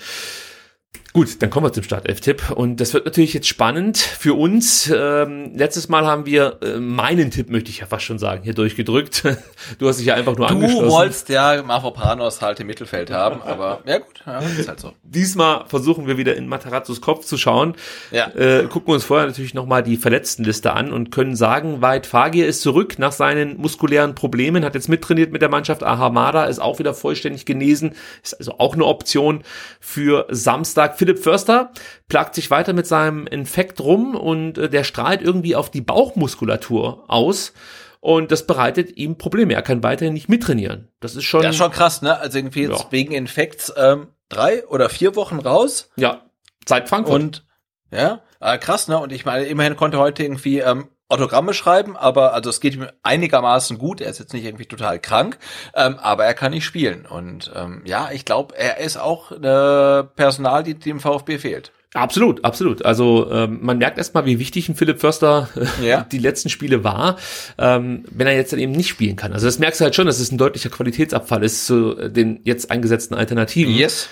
Deswegen wäre es mir dann auch ganz recht, wenn Förster spätestens nach der Länderspielphase wieder zurückkommt. Ja. Ja. Die anderen Verletzten, Momo Sissé soll wohl Anfang Oktober wieder einsteigen ins Mannschaftstraining, also es müsste dann in der kommenden Woche der Fall sein. Bei Lee Eckloff rechnet man wohl so bis Mitte Oktober. Ich gehe mal davon aus, dass es bei ihm dann natürlich ein bisschen länger dauern wird, bis er mit der Mannschaft trainieren kann, aber da soll er wohl dann wieder auf Platz stehen, individuell trainieren, müssen wir mal abwarten, ob das auch hinhaut. Silas ist klar, Sascha Kalajdzic und Mosanko ebenfalls, da brauchen wir, glaube ich, nicht mehr viel zu sagen.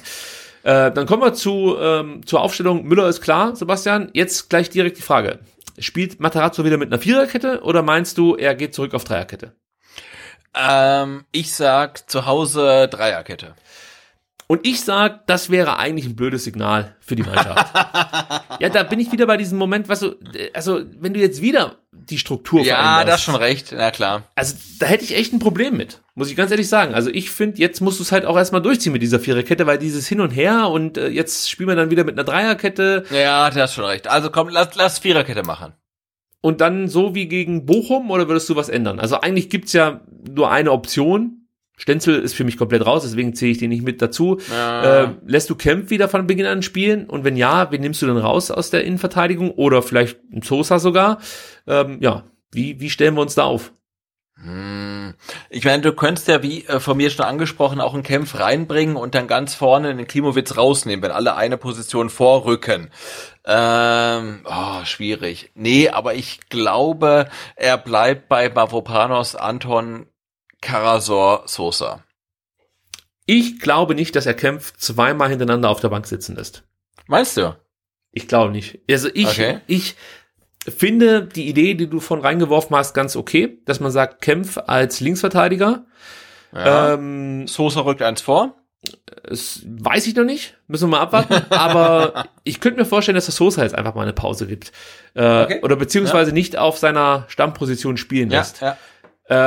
Ich überlege mir natürlich, wenn du da wirklich hinten mit, ich sag jetzt mal, 3 Innenverteidiger spielst, das war ja das Erfolgsmodell der deutschen Nationalmannschaft 2014. Ich wollte gerade sagen, das ist das Yogi-Modell, ja. Ist halt die Frage, ob du dann Karasor vielleicht auch mal eins vorrücken lassen kannst, ja, und dann praktisch mit deiner alten Dreierreihe spielen kannst, dass das dann sozusagen deine Asymmetrie ist, dass Karasor der Spieler ist, der den es dann so ein bisschen rauszieht, der dann fast schon den Libero spielt.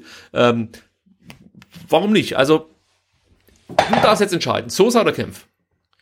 Kempf. Okay, dann habe ich dich überzeugt. Ja, ich habe Bock drauf. Ja. Okay, dann bin ich wieder schuld, wenn es nicht klappt. Okay, dann haben wir das geklärt. Dann kommen wir zur Doppelsechs. Ich denke mal, da gibt es wenig Veränderung. Sosa, Mangala, gehst du mit, Sosa, also Mangala, sage ich so. Endo Mangala, genau. Ich bin gerade auch kurz erschrocken, als ich das gesagt habe. Sosa natürlich nicht auf der 6, keine Sorge.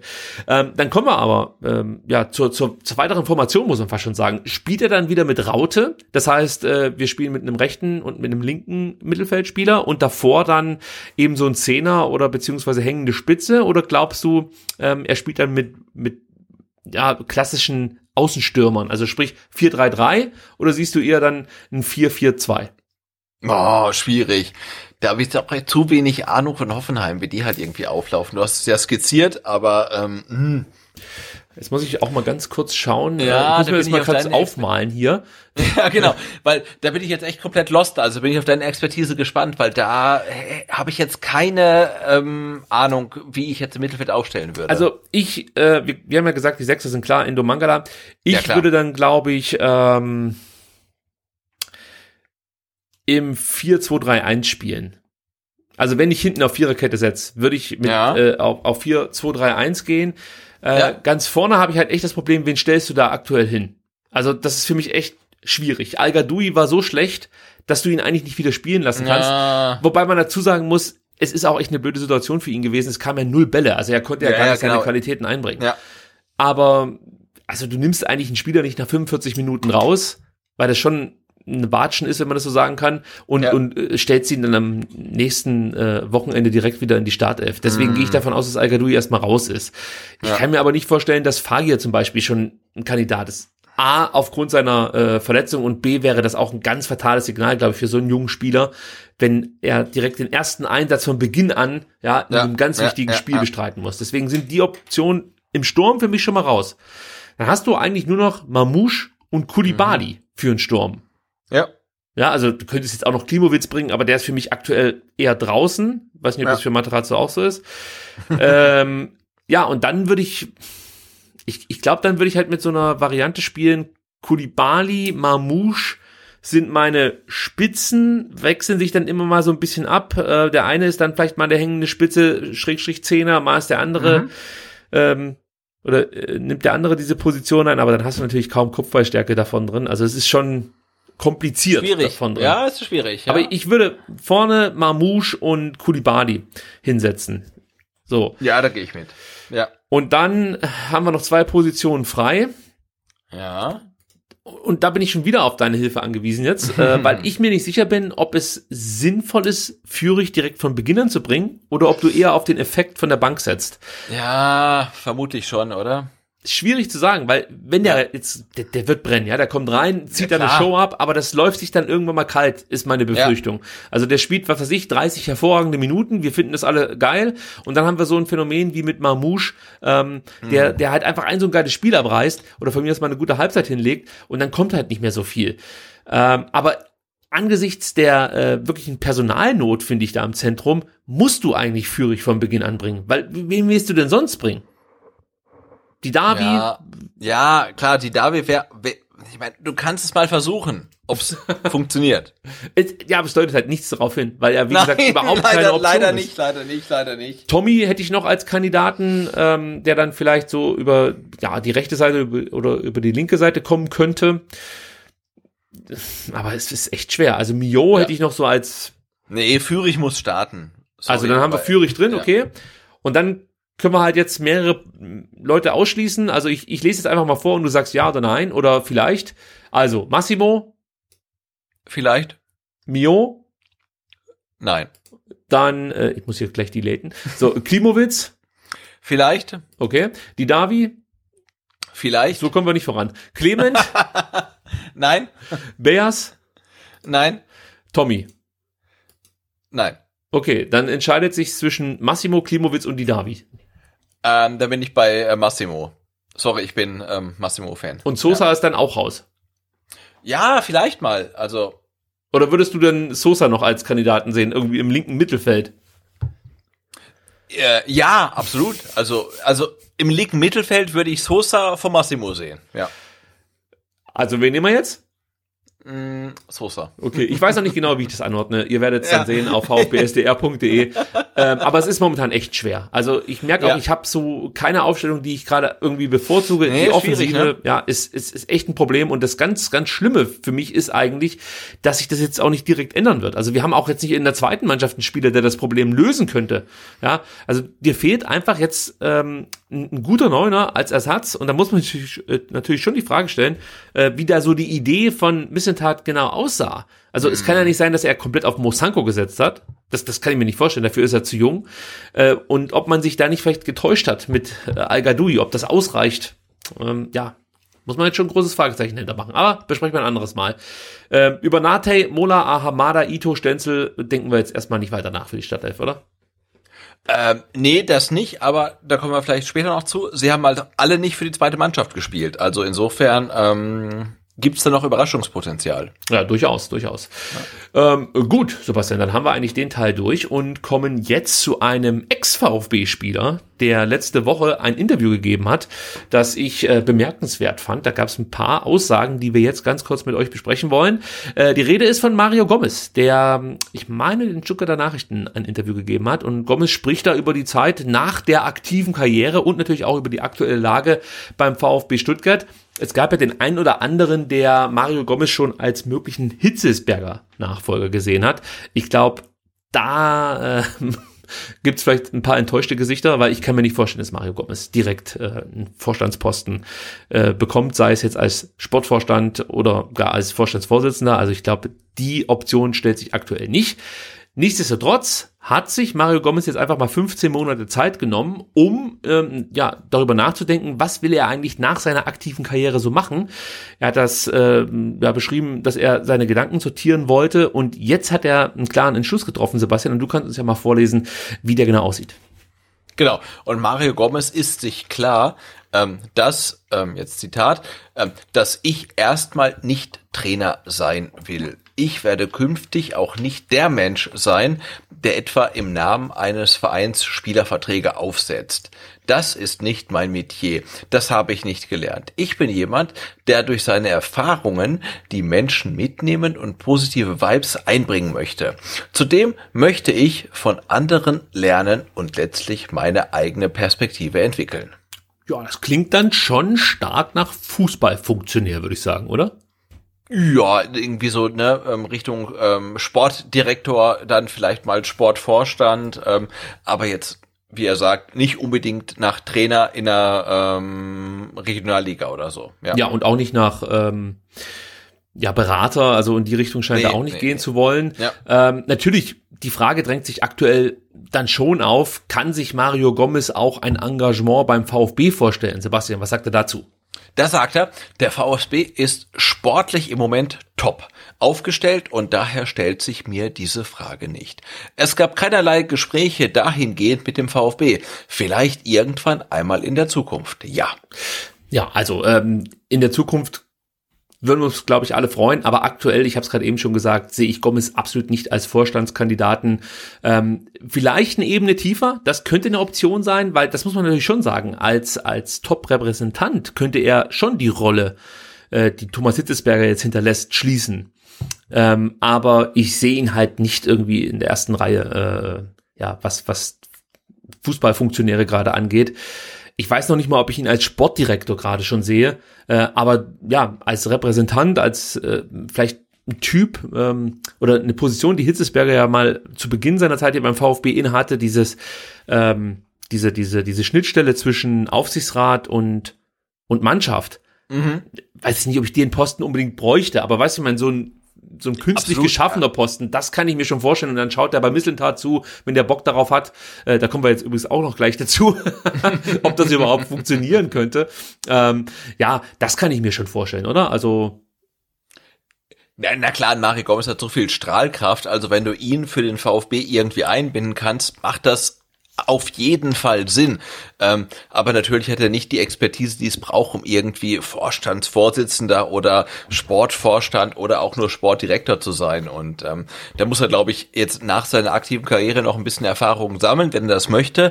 Und dann kommt er wirklich auch für höhere Funktionen in Frage. Aber natürlich ist halt ein Spieler oder ehemaliger Spieler wie Mario Gomez auf jeden Fall wirklich für den VfB Stuttgart ein Kandidat mit seiner Stahlkraft, um da halt irgendwas zu bewirken, gar keine Frage.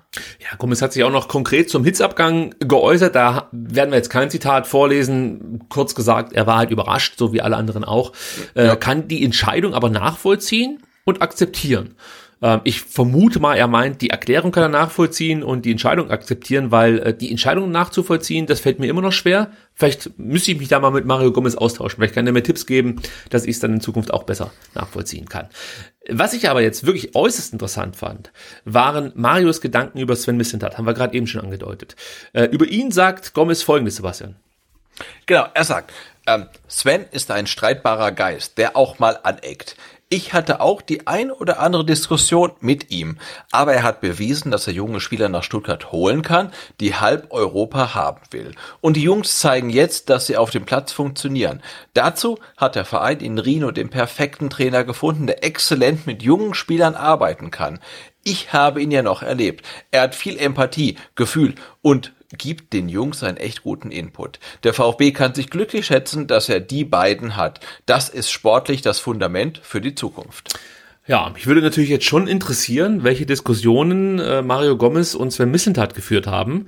Ich glaube, das könnte schon interessant sein. Noch spannender, Sebastian, ist aber die Einschätzung, dass Mislintat und Materazzo laut Gomez das sportliche Fundament bilden. Also die Aussage an sich ist einfach bemerkenswert. Ich stimme dem voll und ganz zu, ja, aber es macht halt einfach nochmal deutlich, wie wichtig beide Mislintat und Materazzo für den VfB sind, weil diese Aussage von Mario Gomez, die nehme ich schon sehr ernst und unterstreicht einfach auch das, was wir ja alle auch spüren, dass das wirklich besonders ist gerade mit den beiden.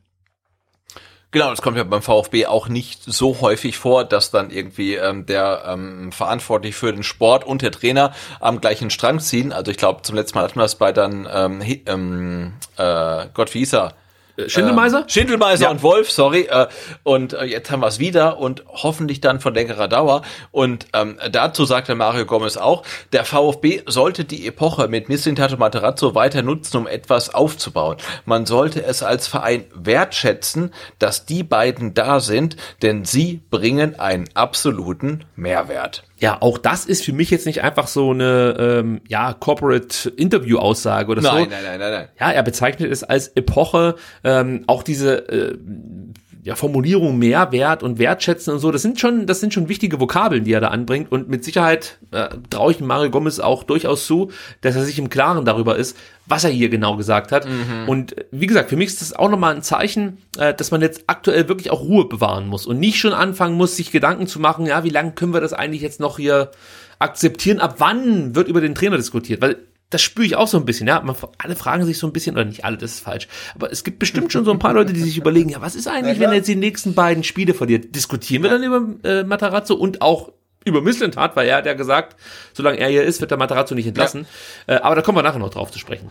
Abschließend zum Interview von Gomez. Er hat auch noch eine gute Aussage getroffen zur aktuellen Lage der Bundesliga, also Thema Bayern-Dominanz. Lest euch das einfach mal bei den Stuttgarter Nachrichten, Stuttgarter Zeitung durch. Ich glaube, das Interview ist sogar frei zugänglich. Wenn nicht, dann ja, lest es euch nicht durch. So, was man auch natürlich noch thematisieren muss. Aktuell kursieren Gerüchte, dass Gomez bei RB Leipzig einen Posten bekleiden soll. So ganz genau weiß man noch nicht, welchen Posten oder um welchen Posten es konkret geht. Die Stuttgarter Nachrichten sprachen von der sportlichen Leitung in Leipzig.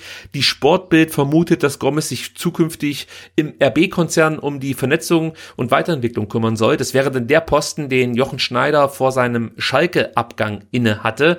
Ja, Gomez hat wohl durch seinen Berater Uli Färber einen ganz guten Draht zu Leipzigs Clubchef Oliver Minzlaff, und so entsteht da irgendwie der Kontakt oder entstand der Kontakt. Ja, Sebastian, wie reagiert man denn jetzt darauf, wenn so ein Gomez plötzlich bei RB Leipzig auftauchen würde? Ja, schwierig, ganz schwierig. Also, keine Ahnung.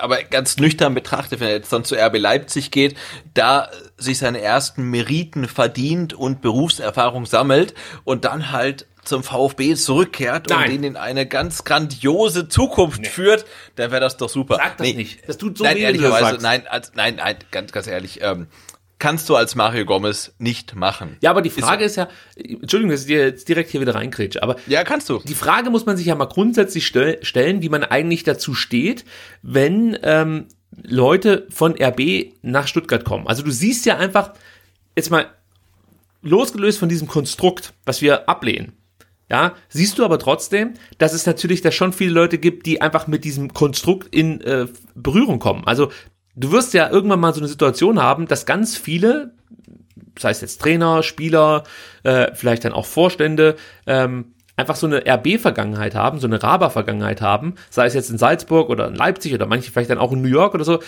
und die dann aber deinen Verein weiterbringen könnten. Ja?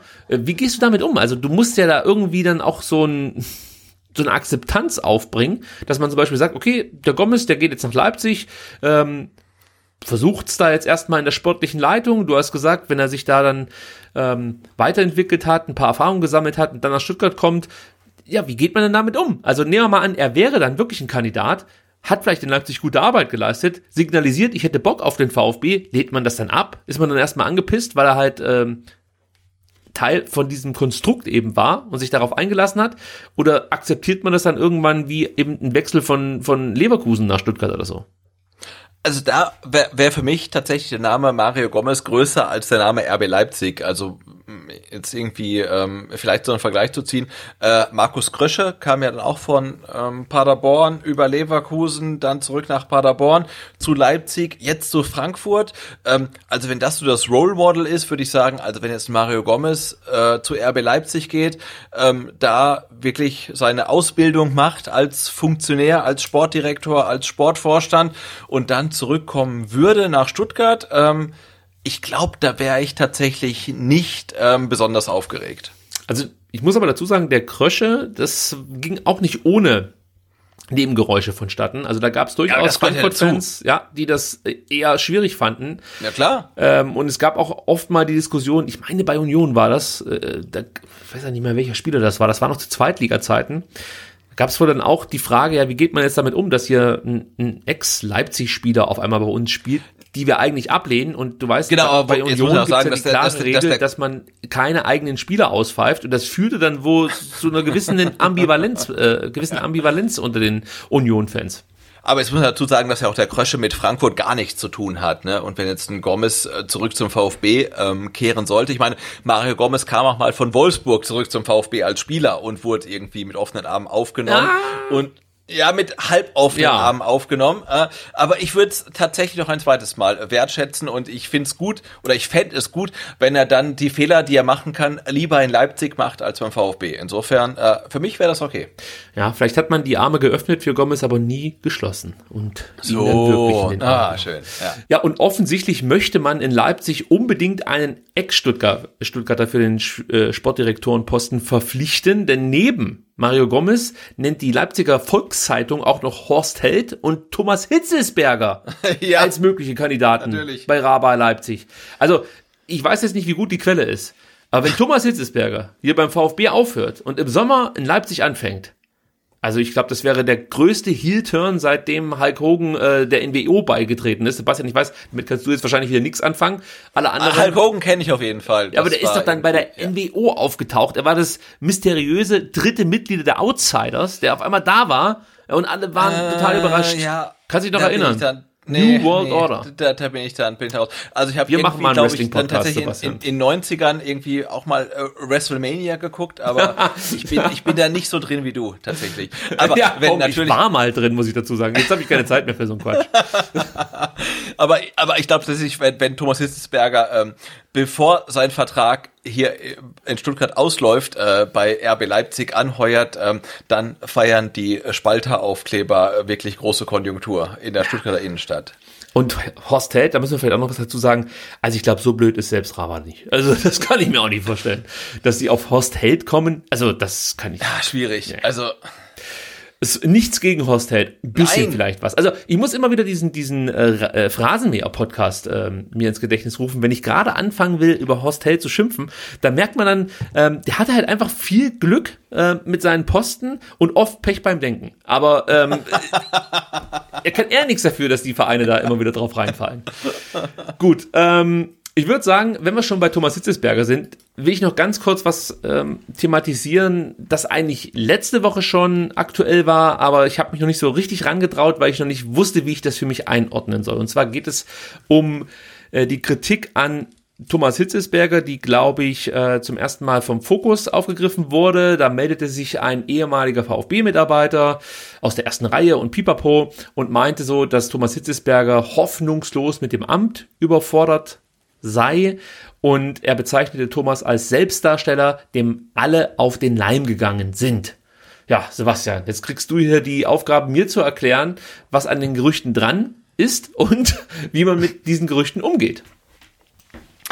Also ich kann dir natürlich nicht beantworten, was an den Gerüchten dran ist, aber ich habe dir ja, glaube ich, auch schon in diversen Nachrichten geschrieben, dass es mich ein bisschen verwundert, dass diese Gerüchte und diese Vorwürfe gegenüber Hitzlsperger erst jetzt auftauchen, nachdem er seinen Abschied fürs nächste Jahr erklärt hat, denn wir erinnern uns zurück, Anfang des Jahres wurde ja mit Schlamm nur um sich geschmissen, und jede kleinste Info, die eigentlich intern bleiben sollte, wurde dann nach außen durchgestochen und stand in irgendwelchen Zeitungen, und dass erst jetzt rauskommt, dass Thomas Hitzlsperger irgendwie mit seinem Amt komplett überfordert sei, irritiert mich dann schon, weil ich bin der Meinung, wenn es wirklich so wäre, hätten wir es im Zuge des Machtkampfs Anfang des Jahres erfahren.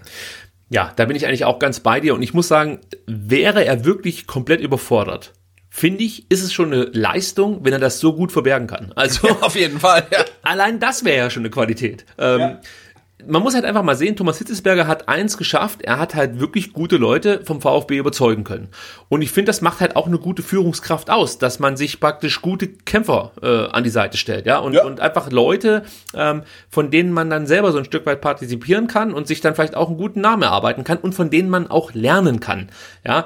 Und ich bin mir sicher, dass bei Thomas Hitzlsperger natürlich nicht alles rund gelaufen ist als Vorstandsvorsitzender. Ja, also der wird Fehler gemacht haben. Aber das war ja auch, das hat ja der Aufsichtsrat auch in Kauf genommen. Ja, also es ist ja nicht so gewesen, dass sich Thomas Hitzlsperger selber als Vorstandsvorsitzender installiert hat, sondern der Aufsichtsrat hat Thomas Hitzlsperger für den richtigen Mann für diesen Posten gesehen, ohne dass schon ein Präsident gewählt wurde, muss man dazu sagen. Man hat halt einfach versucht, Fakten zu schaffen für den dann zu wählenden Präsidenten. Ihr wisst es, 2019, da war dann noch die Frage, wird's jetzt Riedmüller oder wird's Vogt? Sei es drum. Aber diese Gerüchte, die da jetzt aufkommen, mir geht das irgendwie auf den Sack, muss man ganz ehrlich sagen. Also man weiß nicht mehr, was man glauben soll oder was man glauben kann. Deswegen habe ich auch ehrlich gesagt gar keinen Bock mehr, über diese ganzen Schmutzkampagnen, muss man fast schon sagen, zu sprechen. Ja, ich bin's einfach leid. Mir ist es ehrlich gesagt jetzt auch scheißegal, ob er überfordert ist oder nicht. Allein, dass sich das Thema ja erledigt hat, ja, also allein deshalb finde ich es einfach schon wieder so ekelhaft, dass da ein Ex-VfBler jetzt um die Ecke kommt und solche, Infos raushaut. Ja, das sind immer wieder Leute, die uns erzählt haben, auch in persönlichen Gesprächen, ohne dass wir jetzt konkret wissen, wer diese Infos an den Fokus weitergeleitet hat. Aber alle haben immer nur das Wohl des VfB im Kopf gehabt. Es geht immer nur, und dann frage ich mich, wenn dir das wirklich darum geht, wieso rennst du dann zum Fokus und erzählst einfach so einen Scheißdreck? Das interessiert echt keine alte Sau. Ob der Hitzlsperger im Amt überfordert ist oder nicht, das interessiert mich einen feuchten Scheiß, weil das Thema jetzt erledigt ist. Dann hättest du früher die Fresse aufmachen müssen. Dann hättest du es schon sagen müssen, als der Hitzlsperger als Vorstandsvorsitzender installiert wurde. Ja, dann hättest du schon sagen müssen, hey, oder seinen Brief geschrieben hat, ne? Aber nicht erst jetzt. Immer. Ja. Aber nicht erst, was soll das? Was soll das? Du schadest damit wieder nur dem Verein, ja? Und niemand anderen. Und das geht mir einfach auf den Sack, ja? Auch die Gerüchte, die es so gibt, wir haben letzte Woche darüber gesprochen, der VfB hat jetzt einen Betriebsrat und da gibt es einfach so diesen Stimmungsbericht. Das hat auch damit was zu tun, dass der Thomas Hitzlsperger vielleicht nicht die besten Leadership-Skills hat. Ja, das kann ja sein, dass es so ist. Ja, aber ich weiß nicht, warum das jetzt aktuell dann so nach oben oder raus möchte, diese Thematiken, ja. Also wo waren denn die Leute, die jetzt das so ein bisschen durchstecken? Wo waren die denn? Du hast es gerade eben schon gesagt, in der Führungskrise oder zu dem Zeitpunkt, als wir das Gefühl bekommen sollten, dass es zwischen Vogt und Hitzlsperger wieder gut läuft. Da hätte man ja so eine Information auch schon mal platzieren können. Ja, ich glaube, dass da ganz viele einfach versuchen, vielleicht auch nochmal in Richtung Hitzlsperger nachzutreten, weil der eine oder andere vielleicht persönlich enttäuscht ist. Ja, also das habe ich auch ein paar Mal gehört. Da gab es genügend Leute, die bei diesem Gremienkongress, wie hieß es nochmal? Die Klausurtagung. Das ist das richtige Wort, genau. Die sich da erzählen lassen haben, dass Thomas Hitzlsperger viel vorhat mit dem VfB Stuttgart und das tritt ja offensichtlich jetzt nicht ein. Und da gibt es bestimmt ein paar enttäuschte Leute, aber die sollen es einfach für sich behalten jetzt aktuell. Also ich finde es jetzt einfach, hat keinen Stil, da jetzt nochmal ein großes Fass aufzumachen. Deswegen werden wir jetzt auch nicht jede Info, die irgendwo durchgesteckt wird, über Thomas Hitzlsperger thematisieren im Podcast. Das eine Mal wollten wir es noch tun, um uns da auch vernünftig zu positionieren, damit die Leute wissen, warum wir in Zukunft vielleicht das nicht mehr aufgreifen. Weil für mich, aber das sind wir uns ja auch einig. Also für mich hat sich diese Personalie Hitzlsperger einfach jetzt immer erledigt. Ja, es ist, jetzt geht es einfach darum, was passiert nach Hitzlsperger. Und mir ist wichtig, dass der Nachfolger nicht überfordert ist und auch kein Selbstdarsteller ist. Und was Hitzlsperger sein soll, ist mir am Ende dann jetzt auch scheißegal, muss man sagen. Wichtig ist nicht, wer geht, sondern wer nachfolgt. Ja, da sind wir gleich beim nächsten wichtigen Thema. Es gab ja jetzt letzte Woche die ersten Namen, überraschende Namen, muss man sagen, die gespielt wurden. Also nicht die offensichtlichen und vielleicht auch nicht die, die sich selbst in Stellung bringen, sondern die Stuttgarter Zeitung hat den Namen Christian Keller gespielt, promovierter Wirtschaftswissenschaftler, der hier an der Uni Tübingen im Jahr 2008 folgende eine Dissertation verfasst hat zum Thema Steuerung von Fußballunternehmen. Das klingt ja erstmal interessant, wenn du einen Vorstandsvorsitzenden suchst. Seit 2013 ist er Geschäftsführer beim SSV Jan Regensburg und hat da Großes geschafft. Er hat den SSV Jan Regensburg von der Regionalliga bis in die zweite Liga geführt. Da jetzt aktuell und ist jetzt Tabellenführer, oder? Bis nach ganz oben, genau. Ja. Muss man natürlich abwarten, ob das dann auch Bestand hat. Natürlich. Das klingt jetzt erstmal wie ein interessanter Move. Ich habe so ein bisschen die Fühler ausgestreckt und mir wurde gesagt, da ist absolut nichts dran. Also Christian Keller ist jedenfalls nicht auf der Kandidatenliste des VfB Stuttgart. Ob der VfB Stuttgart auf Christian Kellers Liste ist, das ist nochmal eine andere Frage. Also, was man halt so mitbekommt, ist natürlich, dass jetzt aktuell Bewerbungen noch und nöcher eingehen im VfB und da versuchen sich Leute zu positionieren, keine Frage. Da gibt's natürlich dann auch wieder Agenturen, die sich melden, die schon den perfekten Kandidaten im Endeffekt haben.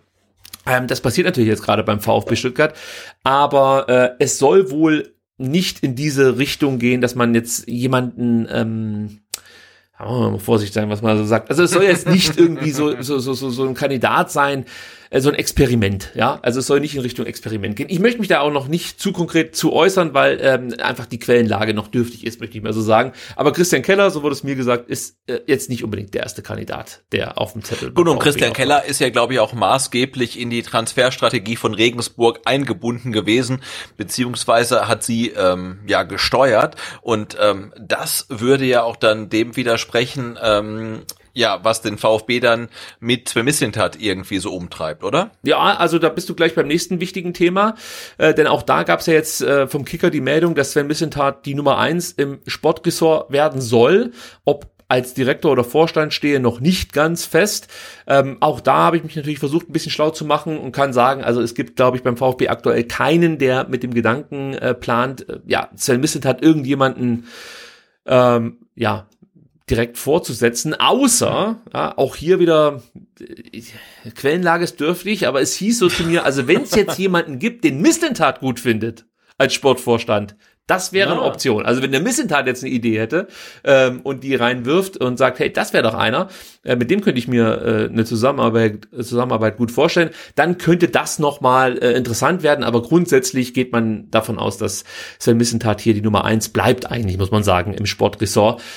Ob das, wie gesagt, jetzt mit dem Titel Vorstand versehen wird, weiß man nicht. Aber er ist auf jeden Fall derjenige, der hier das Sagen hat, was Transfers und Ausrichtung der Profiabteilung angeht.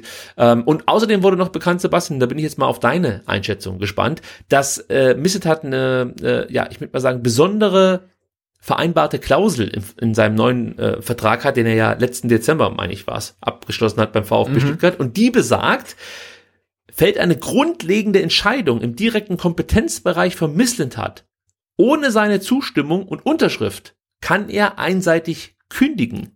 Und die Sportbild bringt noch ein Beispiel, das müssen wir auch noch ganz kurz anbringen. Da zieht es ja eigentlich die Schuhe aus. Also konkret sieht es so aus. Kommt ein Hitzlsperger Nachfolger, mit dem für Mislintat keine Zusammenarbeit möglich erscheint, könnte er innerhalb von 14 Tagen seinen Vertrag kündigen und würde für die Restlaufzeit bis 2023 trotzdem 100% seiner Bezüge erhalten. Geschätzt liegt sein Jahresgehalt übrigens bei 800.000 Euro.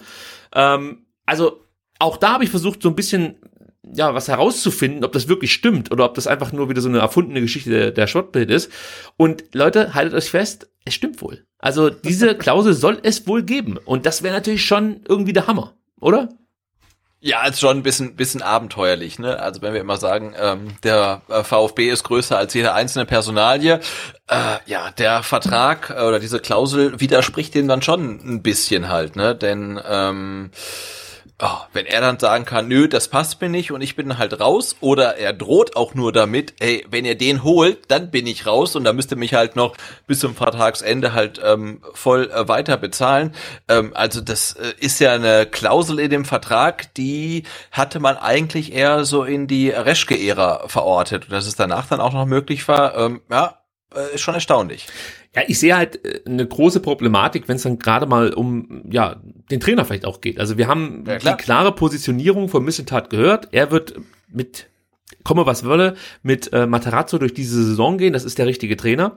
Jetzt angenommen, so wird's nicht kommen. Aber angenommen, der VfB gewinnt die nächsten 10 Spiele nicht. Oder, Moment, der VfB gewinnt gewinnt in den nächsten 10 Spielen keine Partie mehr. So wollte ich es eigentlich sagen. Ja, angenommen, das tritt ein. Dann hast du natürlich schon so eine Situation, wo vielleicht der Aufsichtsrat überlegt, ob das jetzt noch so weiterlaufen kann mit Materazzo. Mag ja sein, dass das ein guter Trainer ist, aber bringt uns ja auch nichts, wenn wir mit dem wieder absteigen. So, und jetzt musst du natürlich überlegen, kann ich den jetzt entlassen oder bedeutet das, dass automatisch dann auch ein Sven Mislintat geht und dann musst du dir die Frage stellen, kann ich mir das überhaupt noch leisten? Denn du musst zum einen den beurlaubten Trainer weiter bezahlen, zum anderen musst du Sven Mislintat weiter bezahlen, dann musst du noch einen neuen Trainer verpflichten und gegebenenfalls einen neuen Sportvorstand, Sportdirektor und das sind natürlich Klauseln, die können dir finanziell gerade jetzt in diesen Zeiten absolut das Genick brechen und auch da zitiere ich einen Insider, wie man so schön sagt, Solche Klauseln gibt es einfach nur beim VfB, ja, und das ist natürlich jetzt kein Kompliment. So. Nein, eher nicht, ne? Wir hätten das immer gefragt, warum sich Sven Mislintat wirklich in die Schusslinie stellt und sein Schicksal mit dem von Rino Materazzo verknüpft. Aber wenn diese Klausel, die du umrissen hast, wirklich wahr ist, dann ist es halt relativ verständlich, warum er das macht. Ja, ich glaube, er macht es nicht nur wegen der Klausel, aber natürlich nicht. Natürlich, aber er hat natürlich in der Rückendeckung durch diese Klausel sein Schicksal mit dem des Trainers zu verknüpfen, weil man genau weiß, auch dann der Aufsichtsrat kann halt den Trainer nicht so schnell rausschmeißen, weil da noch ein ganzer Rattenschwanz auch an Geldern dann halt dranhängt. Und ich möchte trotzdem gleich dazu sagen, ich kritisiere jetzt nicht irgendwie Sven Mislintat für diese Klausel. Ich meine, ich würde auch versuchen, so eine Klausel mir in den Vertrag schreiben zu lassen. Ja. Ich kritisiere dann vielleicht den Aufsichtsrat und auch den Vorstandsvorsitzenden, der das abnickt. Beziehungsweise hier ist der Aufsichtsrat dann auch wieder Ansprechpartner. Und da kann man fragen, warum macht er solche Verträge? Dann wird man wahrscheinlich hören, ja, unter anderen Umständen hätte hätte Sven Mislintat den Vertrag vielleicht nicht unterschrieben. Ja. Das mag ja dann vielleicht sein, da muss man sich halt überlegen, okay, können wir das riskieren, ja, so eine Klausel uns in den Vertrag schreiben zu lassen oder muss man dann vielleicht auch über die Laufzeit nochmal sprechen? Ich weiß es nicht, vielleicht gilt diese Klausel auch nur für ein Jahr. Wir wissen ja nicht genau, was da drin steht im Vertrag. Ja, das ist jetzt erstmal einfach nur eine Meldung aus der Sportbild. Aber das haben wir in der letzten Folge schon gesagt, wir sind ein Fan-Podcast, wir müssen keine genaue Faktenlage haben. Wir dürfen wild spekulieren. So sieht's aus. Ja, also ich bin mal gespannt, ob wir über diese Klausel noch irgendwann wieder sprechen müssen. Ich hoffe natürlich nicht, aber wie ich meinen VfB kenne, wird diese Nachricht dann doch nochmal Relevanz bekommen. Es gab heute noch eine weitere Nachricht rund um den VfB Stuttgart, eine sehr schöne, denn Thomas Krösche, der NLZ-Leiter beim VfB, verlängert seinen Vertrag seit 2019 ist er hier beim VfB, kam ja aus Mainz, wurde von Thomas geholt, also von Thomas Hitzlsperger, war dort Nachwuchscheftrainer. Wie lange er jetzt verlängert hat, wissen wir nicht, denn auf vfb.de, Sebastian... Langfristig. Genau, da steht einfach nur der Direktor NLZ, hat in dieser Woche einen neuen Vertrag unterschrieben, bleibt damit langfristig fester Bestandteil der sportlichen Leitung beim VfB. Nicht so schlecht, würde ich sagen, denn Thomas Krücken, finde ich einen wirklich top besetzten Mann eben in dieser Position als NLZ-Leiter. Warum? Er hat das, finde ich, in mehreren Interviews ganz gut ausgedrückt, was er für eine Philosophie verfolgt, welche Ideen er verfolgt und dass sich was ändert, das sieht man ja in den letzten Jahren. Also da wurde einfach was Grundsätzliches erstmal angestoßen, da ging es erstmal um besseres Scouting. Wir haben das mit den Satellitenvereinen mitbekommen, die grundsätzliche Neustrukturierung des NLZ-Bereichs, das fällt alles auf Thomas Krücken zurück. Und ihn wirklich an seiner Arbeit messen, können wir wahrscheinlich erst in 2, 3, vielleicht auch erst in 4 Jahren. 5 Jahren, ja. Ja, und ich würde schon sagen, dass das völlig in Ordnung geht, dass man mit Krücken hier verlängert hat. Man hat einen guten Mann, man baut auf Krücken. Da wurden auch wieder Leute geholt, muss man sagen, von Krücken, die jetzt natürlich auch mit ihm zusammenarbeiten möchten. Deswegen finde ich das ein ganz wichtiges Zeichen. Und was du vorhin im Off-Air-Gespräch natürlich richtigerweise gesagt hast, es ist auch ein wichtiges Zeichen an all diejenigen, die schon darüber spekuliert haben, wer denn jetzt alles auch noch Hitzlsperger folgen wird, nachdem er seinen Abschied bekannt gegeben hat und in welches Tal der VfB jetzt stürzen wird mit dem Abgang von Hitzlsperger. Da finde ich, ist das Zeichen, Krücken verlängert seinen Vertrag, nochmal ein sehr deutliches, oder? Ja, total. Und auch irgendwie heute das Bild, dass dann der Thomas mit dem Thomas den Vertrag verlängert, also Thomas Hitzlsperger mit Thomas Krücken, zeigt ja auch, dass die sich irgendwie dann relativ wohlgesonnen sind und dass ja auch ein Krücken dann seinen Vertrag verlängert, obwohl er weiß, dass dann der andere Thomas, nämlich der Hitzlsperger, spätestens im nächsten Jahr den VfB verlässt. Finde ich, ist auch so ein Zeichen mit Signalwirkung, dass irgendwie die Arbeit, die begonnen wurde, den VfB umzustrukturieren, auch in der Nachwuchsarbeit, weitergeht, auch dann vermutlich mit einem anderen Vorstandsvorsitzenden. Übrigens habe ich jetzt eine gute Überleitung. Thomas Hitzlsperger war ja gestern bei der U21 und hat sich das Spiel angeschaut. Gesehen. Und ja, von Thomas Hitzlsperger kommen wir jetzt also zur U21, zur U19 und zu den Frauen vom VfB Obertürkheim. Wir fangen jetzt erstmal an mit dem, was in der vergangenen Woche passiert ist. Da hat der VfB 2 nämlich in Balingen gespielt und konnte ein Auswärtsspiel mit 3:1 gewinnen. Und warum ist das besonders? Also der VfB ist ja auswärts stärker als zu Hause. Zu Hause konnte man erst ein Spiel gewinnen. Aber die TSG Balingen ist genau dieser unangenehme Gegner, gegen den man sich eigentlich ansonsten sehr schwer tut. Also gerade die U21 meine ich natürlich damit. Also robuster, sehr, sehr aggressiv spielender Gegner. Und es war auch diesmal wieder ein heiteres Spiel. Also es ging schon damit los, dass die Balinger in der 11. Minute die Latte trafen. Dann war es Manuel Polster, der mit einem Distanzschuss das 1:0 erzielen konnte. Dann traf Dominik Nothnagel die Latte und dann traf der Ex-VfB-Spieler Jan Ferdinand, den du vielleicht noch kennen könntest, zum 1:1 in der 65. Minute. Und dann wurde es wirklich zu so einem richtig umkämpften Spiel und oft war es dann so, dass der VfB 2 solche Spiele einfach noch abgegeben hat. Diesmal nicht. Die 76. Minute brachte dann mehr oder weniger so eine kleine Vorentscheidung, denn da kassierte Matthias Schmitz aufgrund einer Notbremse gegen Manuel Polster die rote Karte und das ließ das Spiel dann in Richtung VfB 2 kippen. Marco Wolf traf in der 81. Minute zum 2:1 und in der Nachspielzeit, in der 93. Minute, um genau zu sein, erzielte Manuel Polster seinen zweiten Treffer an diesem Tag und machte das 3:1. Aber das war wirklich ein richtig knappes Höschen, das durch diese rote Karte an Schmitz entschieden wurde und aber auch an die Qualitäten, die der VfB 2 gezeigt hat, nämlich, dass man endlich mal dagegenhalten konnte und sich nicht einfach dann, ins Boxhorn hat jagen lassen, wenn man das mal so sagen darf. So, sehr schön. Und dazu muss man, glaube ich, noch erwähnen, dass es das Balingen ohne H gewesen, sondern das war die TSG Balingen. Die, das habe ich, glaube ich, gesagt. Aber genau, was du nicht gesagt hast, ist, dass die TSG Balingen auf Platz 18 von 19 steht, während der SC Balingen auf Platz 3 von 19 steht. Das habe ich nicht gesagt, das stimmt, ja. Ich dachte, das ist nicht so wichtig. Also das muss man festhalten. Balingen mit Sicherheit momentan nicht in Bestform, aber eigentlich jetzt für mich kein direkter Abstiegskandidat. Beziehungsweise sagen wir mal so, ich glaube schon, dass die Mannschaft die Klasse halten kann. Ja, sie werden sich wahrscheinlich eher im unteren Drittel der Tabelle wiederfinden. Aber für mich ist es jetzt nicht der offensichtliche Abstiegskandidat, muss man dazu sagen. Aber es ist das schlechtere Balingen. Aktuell.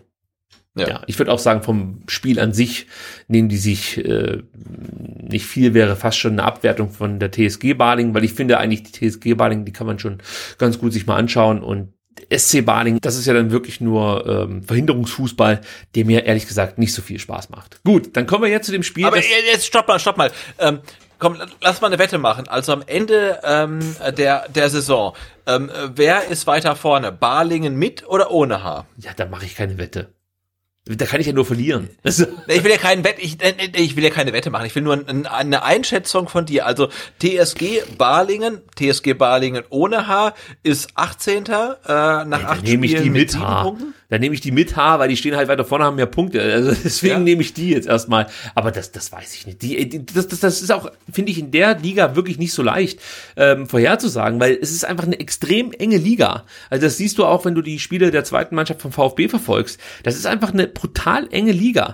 Also da ist auch noch viel möglich, finde ich.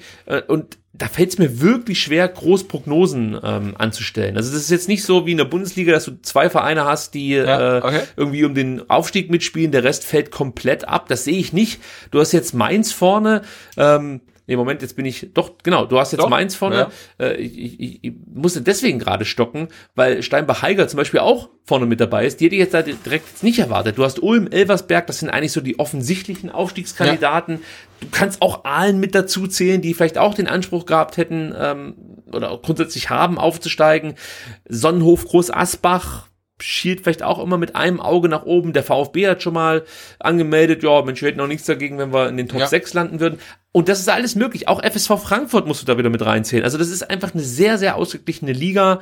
Und wenn du jetzt siehst, die TSG Balingen hat aktuell 7 Punkte, der Balinger SC hat 19 Punkte. Das sieht erstmal nach einem Riesenabstand aus. Aber es würde mich jetzt auch nicht komplett überraschen, wenn am letzten Spieltag sich das nochmal drehen würde. Und die TSG den SC überholt. Schwer zu sagen. Okay. Interessante Liga. Also es macht auf jeden Fall Spaß, diese Liga zu verfolgen. Das ist nochmal die Empfehlung. Holt euch Leaks Lohnt sich definitiv. Mhm. Und wenn ihr Leaks euch dann gegönnt habt, ja, und am besten die Dauerkarte geholt habt, dann könnt ihr euch auch nochmal das Spiel vom VfR Aalen in Stuttgart anschauen. Und na, ob ihr uns sehen wollt, das lassen wir dann euch. Aber wir können ja mal kurz was noch zum Spiel erzählen. Ja. 520 Zuschauer waren da und Sebastian, man muss schon sagen, dass die Aalener eigentlich die bessere Mannschaft waren, gerade in der ersten Halbzeit viel Dampf gemacht haben, sich dann auch belohnt haben, zu Recht in der 22. Minute mit so einem Schuss von der linken Strafraum-Ecke hat Marc Müller das 1:0 geschossen für Aalen und dann fiel sehr überraschend, muss man sagen, in der 29. Minute der Ausgleich durch Alu Kohl. Das waren eigentlich zwei individuell sehr starke Aktionen. Einmal Polster, der schnellste Spieler im VfB-Kader, der sich gut gegen seinen Gegenspieler durchsetzen konnte. Und dann, Sebastian, erklär uns mal, was Alu Kohl da Messi-artiges im Strafraum der Aalener gezeigt hat. Also ich fand es gar nicht so Messi-artig, aber in der Mitte stand ja auch noch ein Mitspieler von ihm und ich dachte immer nur, spiel doch rein und er hat es nicht gemacht, sondern hat sich irgendwie noch 2-3 Mal gedreht und dann relativ cool abgeschlossen, also cool abgeschlossen, aber ich glaube, wenn er den Treffer nicht macht, dann kriegt er auch wirklich sehr, sehr viel Ärger in der Kabine, weil da war ein Mitspieler wirklich weitaus besser postiert, aber es war ein richtig guter Angriff und der ging ja wirklich los über Moussa Cissé hinten links, der spielt auf Manuel Polster, der halt wirklich einfach sauschnell ist. Sein Gegenspieler macht eine kurze Bewegung in die falsche Richtung und das reicht halt für Polster, um an ihm vorbeizugehen, spielt den Ball in die Mitte, Quoll hat noch einen Gegenspieler, den wackelt er irgendwie aus und macht dann das 1:1 und aber ich fand, der VfB 2 hat sich wirklich zu sehr auf diese Umschaltsituation verlassen und hat eigentlich am Spiel mit dem Ball wenig Interesse gezeigt und Aalen hat dann tatsächlich irgendwie das Mittelfeld besser besetzt und hatte auch mehr Spielanteile und also am Ende geht der Sieg leider für Aalen auch völlig okay. Ja, ich sehe es noch ein bisschen anders. Also ich finde schon, dass der VfB gerne den Ball in den eigenen Reihen gehabt hätte, aber ihn halt einfach viel zu schnell verloren hat. Und das lag oft daran, Und es lag oft daran, dass man halt mehr oder weniger das einfach so runtergespielt hat, wie so ein Trainingsspiel. Also es fehlt dann auch in manchen Situationen einfach die letzte Konsequenz, Situationen vernünftig zu Ende zu spielen. Es gab in der zweiten Halbzeit dann noch so einen absurden Moment, als Moussa Cissé mit der Hacke im eigenen Drittel versucht, einen Phantomspieler mehr oder weniger anzuspielen. Er dachte einfach, da wird schon irgendeiner von meiner Mannschaft sein, dem ich jetzt den Ball mit der Hacke zuspiele. Der Einzige, der da war, war natürlich ein Aalener. Übrigens, wenn es im Hintergrund wieder schart und Schläge tut, es ist die mal Hasen. Wieder Zeit, die Hasen. Leute, muss ich aber meinen Kummer hier loswerden in diesem Podcast. Holt euch niemals Hasen. Ja? Das war die dümmste Idee, die meine Tochter je hatte. Ich war natürlich dagegen, aber ich möchte natürlich nicht immer der Bad Cop sein in unserer familiären Situation hier. Deswegen habe ich gesagt, komm, wenn die Mama sagt, du darfst dir die Hasen holen, dann holen wir die Hasen, wir stellen die ins Podcastzimmer, decken die dann mit so einer Decke ab, wenn ich hier podcaste, dann werden die schon ruhig sein. Es ist genau andersrum. Jedes Mal, wenn ich diesen Raum betrete, ist ja eigentlich komplette Stille. Ich kann ja machen, was ich will. Ich kann meine Sendung vorbereiten. Ich kann Fußball schauen. Ich kann Purzelbäume machen, Hometrainer bedienen, was weiß ich. Ich kann alles machen. Das interessiert die Hasen nicht. Aber in dem Moment, wo dieses Mikrofon hier grün wird, ist es soweit. Dann wird dieser Käfig komplett aufgeräumt. Von oben bis unten durchflügt. Es muss wirklich jede Ecke einmal angekratzt werden. Es muss auf den Käfig gesprungen werden. Es müssen Hasenkämpfe veranstaltet werden. Es muss alles in diesen fucking 4 Stunden STR-Podcast-Aufnahme passieren. Und ich bin jetzt an einem Punkt, wo ich mir gut vorstellen könnte, dass ich diese Hasen einfach befreie und sage, hier habt ihr euer Leben zurück. Viel Spaß auf dem Feld mit den großen Rammlern. So sieht's nämlich mal aus. Nein, tu's nicht. Natürlich mache ich's nicht. Ich mach's wahrscheinlich nicht. Unsere Hörer haben, glaube ich, sind wirklich noch, also es wird einige geben, die sind traumatisiert wegen der Mäuse. Ich sag's, wie's ist. Wenn Mislintat geht, gehen auch die Hasen. So ist es. So. Es liegt also an euch. Nein.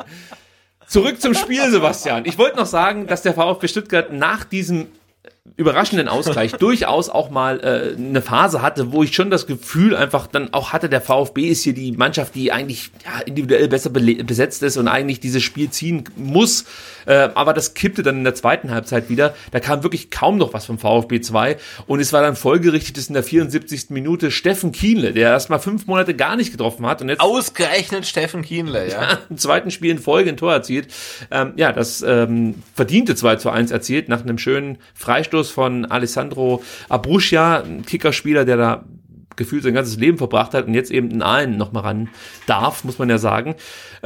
Und natürlich sehr, sehr unglücklich für den VfB Stuttgart, dass das mal wieder so ausgegangen ist, weil man hofft natürlich immer so ein bisschen, dass man sich oben eher festsetzen kann. Jetzt hat man wieder die Situation, dass man am kommenden Samstag, meine ich, ist es genau, in Gießen, die Tabellenletzter sind, direkt wieder performen muss. Also da kann man sich ja fast schon wieder keinen Ausrutscher erlauben, sonst gerät das alles wieder in so einen Negativstrudel und man ist halt jetzt wieder an dem Punkt, wo man eigentlich gefühlt alle 2 Spieltage ist, nämlich man hat jetzt wieder eine ausgeglichene Bilanz, 10 Spiele, 5 Siege, 5 Niederlagen und irgendwie gefällt mir diese Entwicklung nicht so gut. Ich möchte da so ein bisschen mehr Stabilität sehen, muss ich ganz ehrlich sagen. Und ich weiß, dass abschließend noch, dass Frank Fahrenhorst auch wirklich richtig abkotzt, wie sich seine Mannschaft da teilweise präsentiert.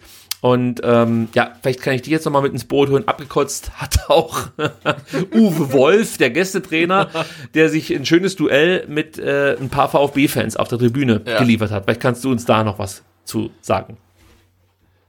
Also ich kann nur zu sagen, Uwe Wolf klingt wirklich 1:1 so, wie Micky Beisenherz, wenn er Mario Basler nachmacht, ja, also genauso klingt Uwe Wolf, der ist halt echt die ganze Zeit am Texten und man hört ihn wirklich durchs ganze Stadion, das dann ja auch wirklich nicht dicht besetzt ist und ich glaube, das große Problem oder das erste Problem zwischen Uwe Wolf und den VfB-Fans, die hinter ihm saßen, gab es, als sein Kapitän nach, ich glaube, 15 oder 20 Minuten die gelbe Karte gesehen hat, nach seiner ersten Aktion. Und die gelbe Karte war berechtigt, aber hart. Und da gab es dann schon Dispute.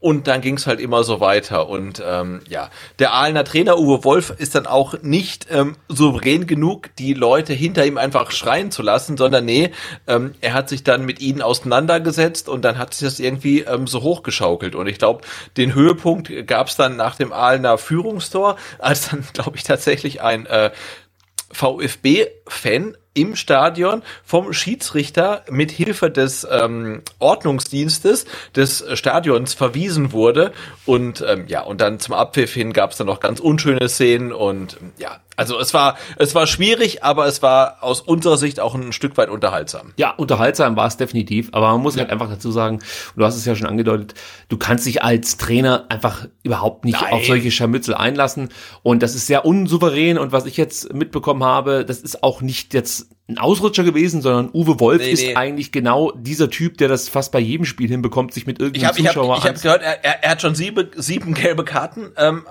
kassiert. Stimmt das? Weißt du? Ich werde es nicht überprüfen. So sehr interessiert er mich jetzt auch nicht. Mir hat einfach schon die Info gereicht, dass er regelmäßig einfach diese Probleme mit irgendwelchen Gästen auf Tribünen diverser Fußballplätze hier im Südwesten Deutschlands hat. Und ich meine, es ist auch nicht einfach, du stehst da halt und willst deine Mannschaft trainieren und wirst von hinten beschimpft, klar, ist halt irgendwie Standard, aber dafür ist es ja nicht einfach, das ist dein Job. Ja, genau, ich meine, du wirst dafür bezahlt, ja, und er scheint irgendwie darauf abzugehen und liefert sich dann Scharmützel mit den gegnerischen Fans und ja. Es liegt doch an ihm. Ja, natürlich, auch, ja. Nee, nur. Du musst in dem Moment so souverän sein und das ausblenden. Du kannst dich einfach nicht auf sowas einlassen. Das ist unprofessionell. Und das, ganz ehrlich, als Spieler, ich weiß nicht, was ich von diesem Trainer halten würde. Du musst doch auf das Spiel fixiert sein. Du kannst dich doch nicht umdrehen und obszöne Gesten ins Publikum machen. Also ich habe da überhaupt Ansatzverständnis. Da bin ich bei dir. Klar. Es ist für mich ein Unding und ich finde auch, dass oder ich hoffe, dass das auch im Spielberichtsbogen im Nachhinein noch seinen Platz findet, was da nach dem Schluss passiert ist, weil da war halt eben nicht nur die Tribüne irgendwie der Streittreiber, möchte ich so sagen. Das ging halt eindeutig von Uwe Wolf aus. Er hätte mit seiner Mannschaft feiern können, er hätte von mir aus vom Platz gehen können, beziehungsweise in die Katakomben verschwinden können. Stattdessen zeigt er halt die Faust und ja, fühlt sich da auf wie der letzte Assi auf dem Platz, muss man einfach mal so sagen. Und dann tut's mir wirklich leid, dann musst du dich halt nicht wundern, wenn dann 10, 15 VfB-Fans dir da an den Kragen wollen. Da habe ich sogar eher Verständnis für die Leute auf der Tribüne, die sich halt verarscht vorkommen von so einem Kasper. Ja, also da habe ich null Verständnis für. Ja, am besten müsste man das Spiel vielleicht nochmal wiederholen, wenn du mich fragst. So. Nein, so weit will ich nicht gehen. Gut, wir haben ja schon was zur Tabelle gesagt, also das Thema können wir abhaken. Das nächste Heimspiel für alle Interessierten des VfB Stuttgart findet dann am 9.10. statt, um 14 Uhr. Wieder auf dem Einser, muss man dazu sagen. Dann kommt Steinbach-Haiger, die, wie wir ja auch schon vorhin aufgedröselt haben, aktuell sehr gut unterwegs sind. Platz 2 in der Liga. Also das wird ein richtiger Gradmesser. Und wir müssen hoffen, ja, dass der VfB vielleicht dann jetzt in den nächsten Wochen auch so ein paar Spieler wieder zurückbekommt. Denn die Verletzten-Misere, die wir ja bei der ersten Mannschaft verfolgen, ist bei der U21 noch viel schlimmer. Aktuell fehlen Kevin und nicht, wie von mir letzte Woche gesagt, Marco Grimm. Sorry, da bin ich nochmal in den 90ern gelandet. Natürlich Kevin Grimm, Jakob Suva fehlt weiterhin, Sven Schiplock, Jaden Bennett, Jordan Meyer und jetzt hat sich dann auch noch am gestrigen Abend Marco Wolf schwer verletzt. Ne? Genau, ja. Kam in der 45. Minute rein, in der 50. war wieder Schluss und da sieht's wohl stark nach Muskelbündelriss aus, mindestens. Also wird auch eine Weile ausfallen. Das ist alles wahnsinnig scheiße, muss man sagen. Und da gehen jetzt aktuell auch Frank Fahrenhorst fast schon die Spieler aus. Also du kannst ja auch nicht allzu viele aus der ersten Mannschaft runterziehen. Der eine oder andere wird aushelfen müssen, keine Frage. Aber das ist echt eine schwierige Situation. Und da gilt es jetzt einfach gut durchzukommen. Jetzt am Wochenende muss dreifach gepunktet werden gegen das Tabellenschlusslicht. Und dann in der kommenden Woche bin ich mal gespannt, was dann so zu Hause gegen den aktuell Tabellenzweiten geht. Dann kommen wir noch zur U19. Wie immer können wir da jetzt nicht allzu ausführlich drüber sprechen, weil wir es einfach nicht sehen konnten. Ja, aber wir können euch sagen, der VfB hat gegen den SSV Ulm mit 3-1 gewonnen. Tobias Werdig hat noch einen Fallelfmeter pariert. Das müsste der zweite gewesen sein in diesem Jahr oder in dieser Saison, besser gesagt. Dann hat der Mann, der immer trifft, getroffen, Thomas Castanaras, der auch gestern mit im Kader war und auch eingesetzt wurde. Da konnte er allerdings kein Tor erzielen. Bei der U19 klappt das besser. Hat er nicht nur 1 erzielt, sondern gleich 2. Das 3:1 hat er auch noch gemacht in der 80. Minute.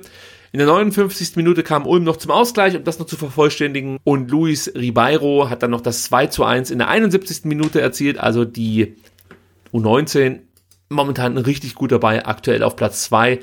Punktgleich mit der TSG aus Hoffenheim. Übrigens Hoffenheim in 5 Spielen 24 Tore erzielt. Da geht auch kann man machen. Ja, also da merkt man schon, welche Mannschaft da einen gewissen Offensivdrang verspürt. Mainz ist da auch noch zu nennen, die haben 20 Tore erzielt. Aber auch der VfB, auch die VfB U19 nach 5 Spielen, was sind 16 Tore, 16 sind ja Tore. Auch irgendwie ein solider Dreierschnitt, also absolut, das geht auch schon klar. Ja, spannend wird's jetzt dann am Samstag, 2.10., 11 Uhr, da spielt der VfB in München gegen die Bayern U19, da erinnern wir uns auch noch an ein richtig spannendes Spiel, kurz vor der Corona- Geschichte war das, glaube ich.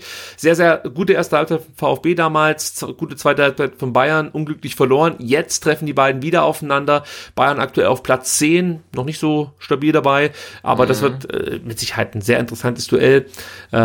Ich hoffe, dass man das vielleicht sogar auf YouTube sehen kann. Da werden ja ausgewählte Junioren-Bundesliga-Partien übertragen. Vielleicht haben wir Glück. Wenn nicht, über den DFB-Kanal irgendwie, ne? Ja, ihr könnt es auch beim FC Bayern TV sehen. Also, wenn ihr wollt, ich hab das Abo, kann ich schon mal sagen. Ich hab's tatsächlich, aber ich bin auch nicht mehr ganz dicht in der Birne. Das nächste Spiel zu Hause findet dann am 17.10. statt. Also es gibt da natürlich auch eine Länderspielphase bei den Junioren. Von daher ist eine Woche spielfrei sozusagen. Und am 17.10. trifft der VfB dann zu Hause auf den FC Augsburg, der aktuell auf Platz 11 geführt wird. So, und zuletzt, dann habe ich ja noch eine Nachricht zu U19. Jetzt hätte ich was vergessen, Sebastian. Es gibt noch einen DFB-Pokal. Übrigens, weißt du, wer der aktuelle Junioren-DFB-Pokalsieger ist? Weißt du das eigentlich? Nein.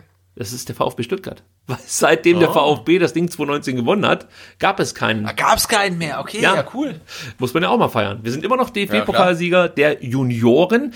Und damit sich daran nichts ändert, sollte am 6. November gewonnen werden. Und zwar spielt der VfB im Achtelfinale gegen Bayer 04 Leverkusen. Und das Spiel findet auswärts statt. Das wird also auch eine schwere Aufgabe. Drücken wir mal die Daumen, dass das funktioniert. So. Abschließend schauen wir noch ganz kurz rüber zu den Frauen vom VfB Obertürkheim. Auch da können wir es sehr, sehr kurz halten, denn wir haben die Spiele nicht gesehen, wollen aber die Ergebnisse euch nicht vorenthalten.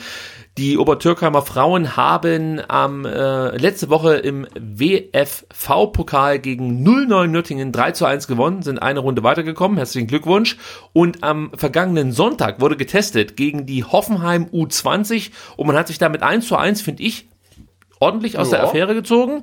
Jetzt am Sonntag steht dann das nächste Spiel an gegen die Würzburger Kickers. Das wird eine eher schwere Aufgabe. Die Kickers sind ja Absteiger.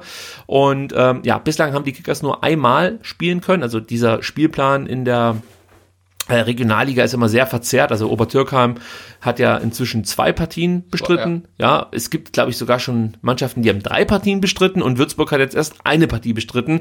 Deswegen, schwer einzuschätzen, wo man die Würzburger jetzt da gerade aktuell hinstecken soll. Die sind jetzt momentan im Tabellenmittelfeld. Ein Spiel, ein Sieg. Die anderen haben halt schon ein paar mehr Möglichkeiten gehabt. Ich glaube, das wird wirklich eine harte Aufgabe für die Mädels aus Obertürkheim. Aber wir drücken die Daumen und hoffen einfach, dass sie vielleicht mit einem kleinen Erfolgserlebnis zurückkommen nach Obertürkheim. Gut, Sebastian, dann haben wir es hinter uns gebracht. Ja, war eine spannende Folge heute, weil wir den Rückblick auf die letzte Partie anders durchgezogen haben, als wir das sonst machen. Ich hoffe, euch hat's... Ja, und weil wir am Mittwoch aufgenommen haben, ne? Das bin ich ja überhaupt gar nicht gewohnt und ich als Gewohnheitstier, also habe ich echt schwer getan heute. Ja, das bringt unseren Wochenrhythmus total durcheinander und ich glaube auch den der Hörer, muss man sagen. Ja. Wir haben es heute schon gelesen auf Twitter, ne? Also keine SDR-Folge am Dienstagabend oder in der Nacht von Dienstag auf Mittwoch scheint ein Problem zu sein für euch, für manche von euch und für mich tatsächlich auch. Ja, aber an eure scheiß Stimmung, da seid ihr doch schuld. Wir sind selbstverantwortlich. Ja, dann müsst ihr einfach mal mehr spenden, dass wir das hauptberuflich machen können. So einfach ist es, wenn ich sehe, was 3,90 bekommt und andere... Nein, Spaß beiseite, Leute. Ich wollte jetzt hier nur noch eine kleine Zote bringen. Wir sind wirklich dankbar für jeden Euro, der ankommt. Und das sollte ich vielleicht jetzt auch noch mal ganz kurz machen. Vielen, vielen Dank für die Direktüberweisungen, die da eintrudelten in der letzten Woche. Da war auch eine 30-Euro-Spende dabei. Vielen, vielen, vielen, vielen Dank. Ihr könnt euch gar nicht vorstellen, wie sehr wir uns darüber freuen und wir einfach auch dann Lust haben, zum einen Dinge durchzuziehen, zum anderen andere anzustoßen. Also ihr helft uns damit wirklich sehr und es ist einfach so ein virtuelles Bier, das ihr uns da reicht jedes Mal. Der ein oder andere reicht uns auch gleich ein ganzes Sixpack. Da freuen wir uns natürlich auch. Oder noch mehr. Ja, das Ration an Bier oder so. Also sehr, sehr toll.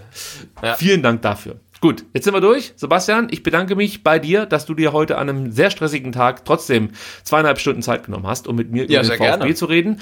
Nächste Woche wieder im gewohnten Format dann am Dienstag. Und wir hoffen natürlich, dass ihr mit dabei seid. Bis dahin, ciao. Macht's gut, bleibt gesund, ciao.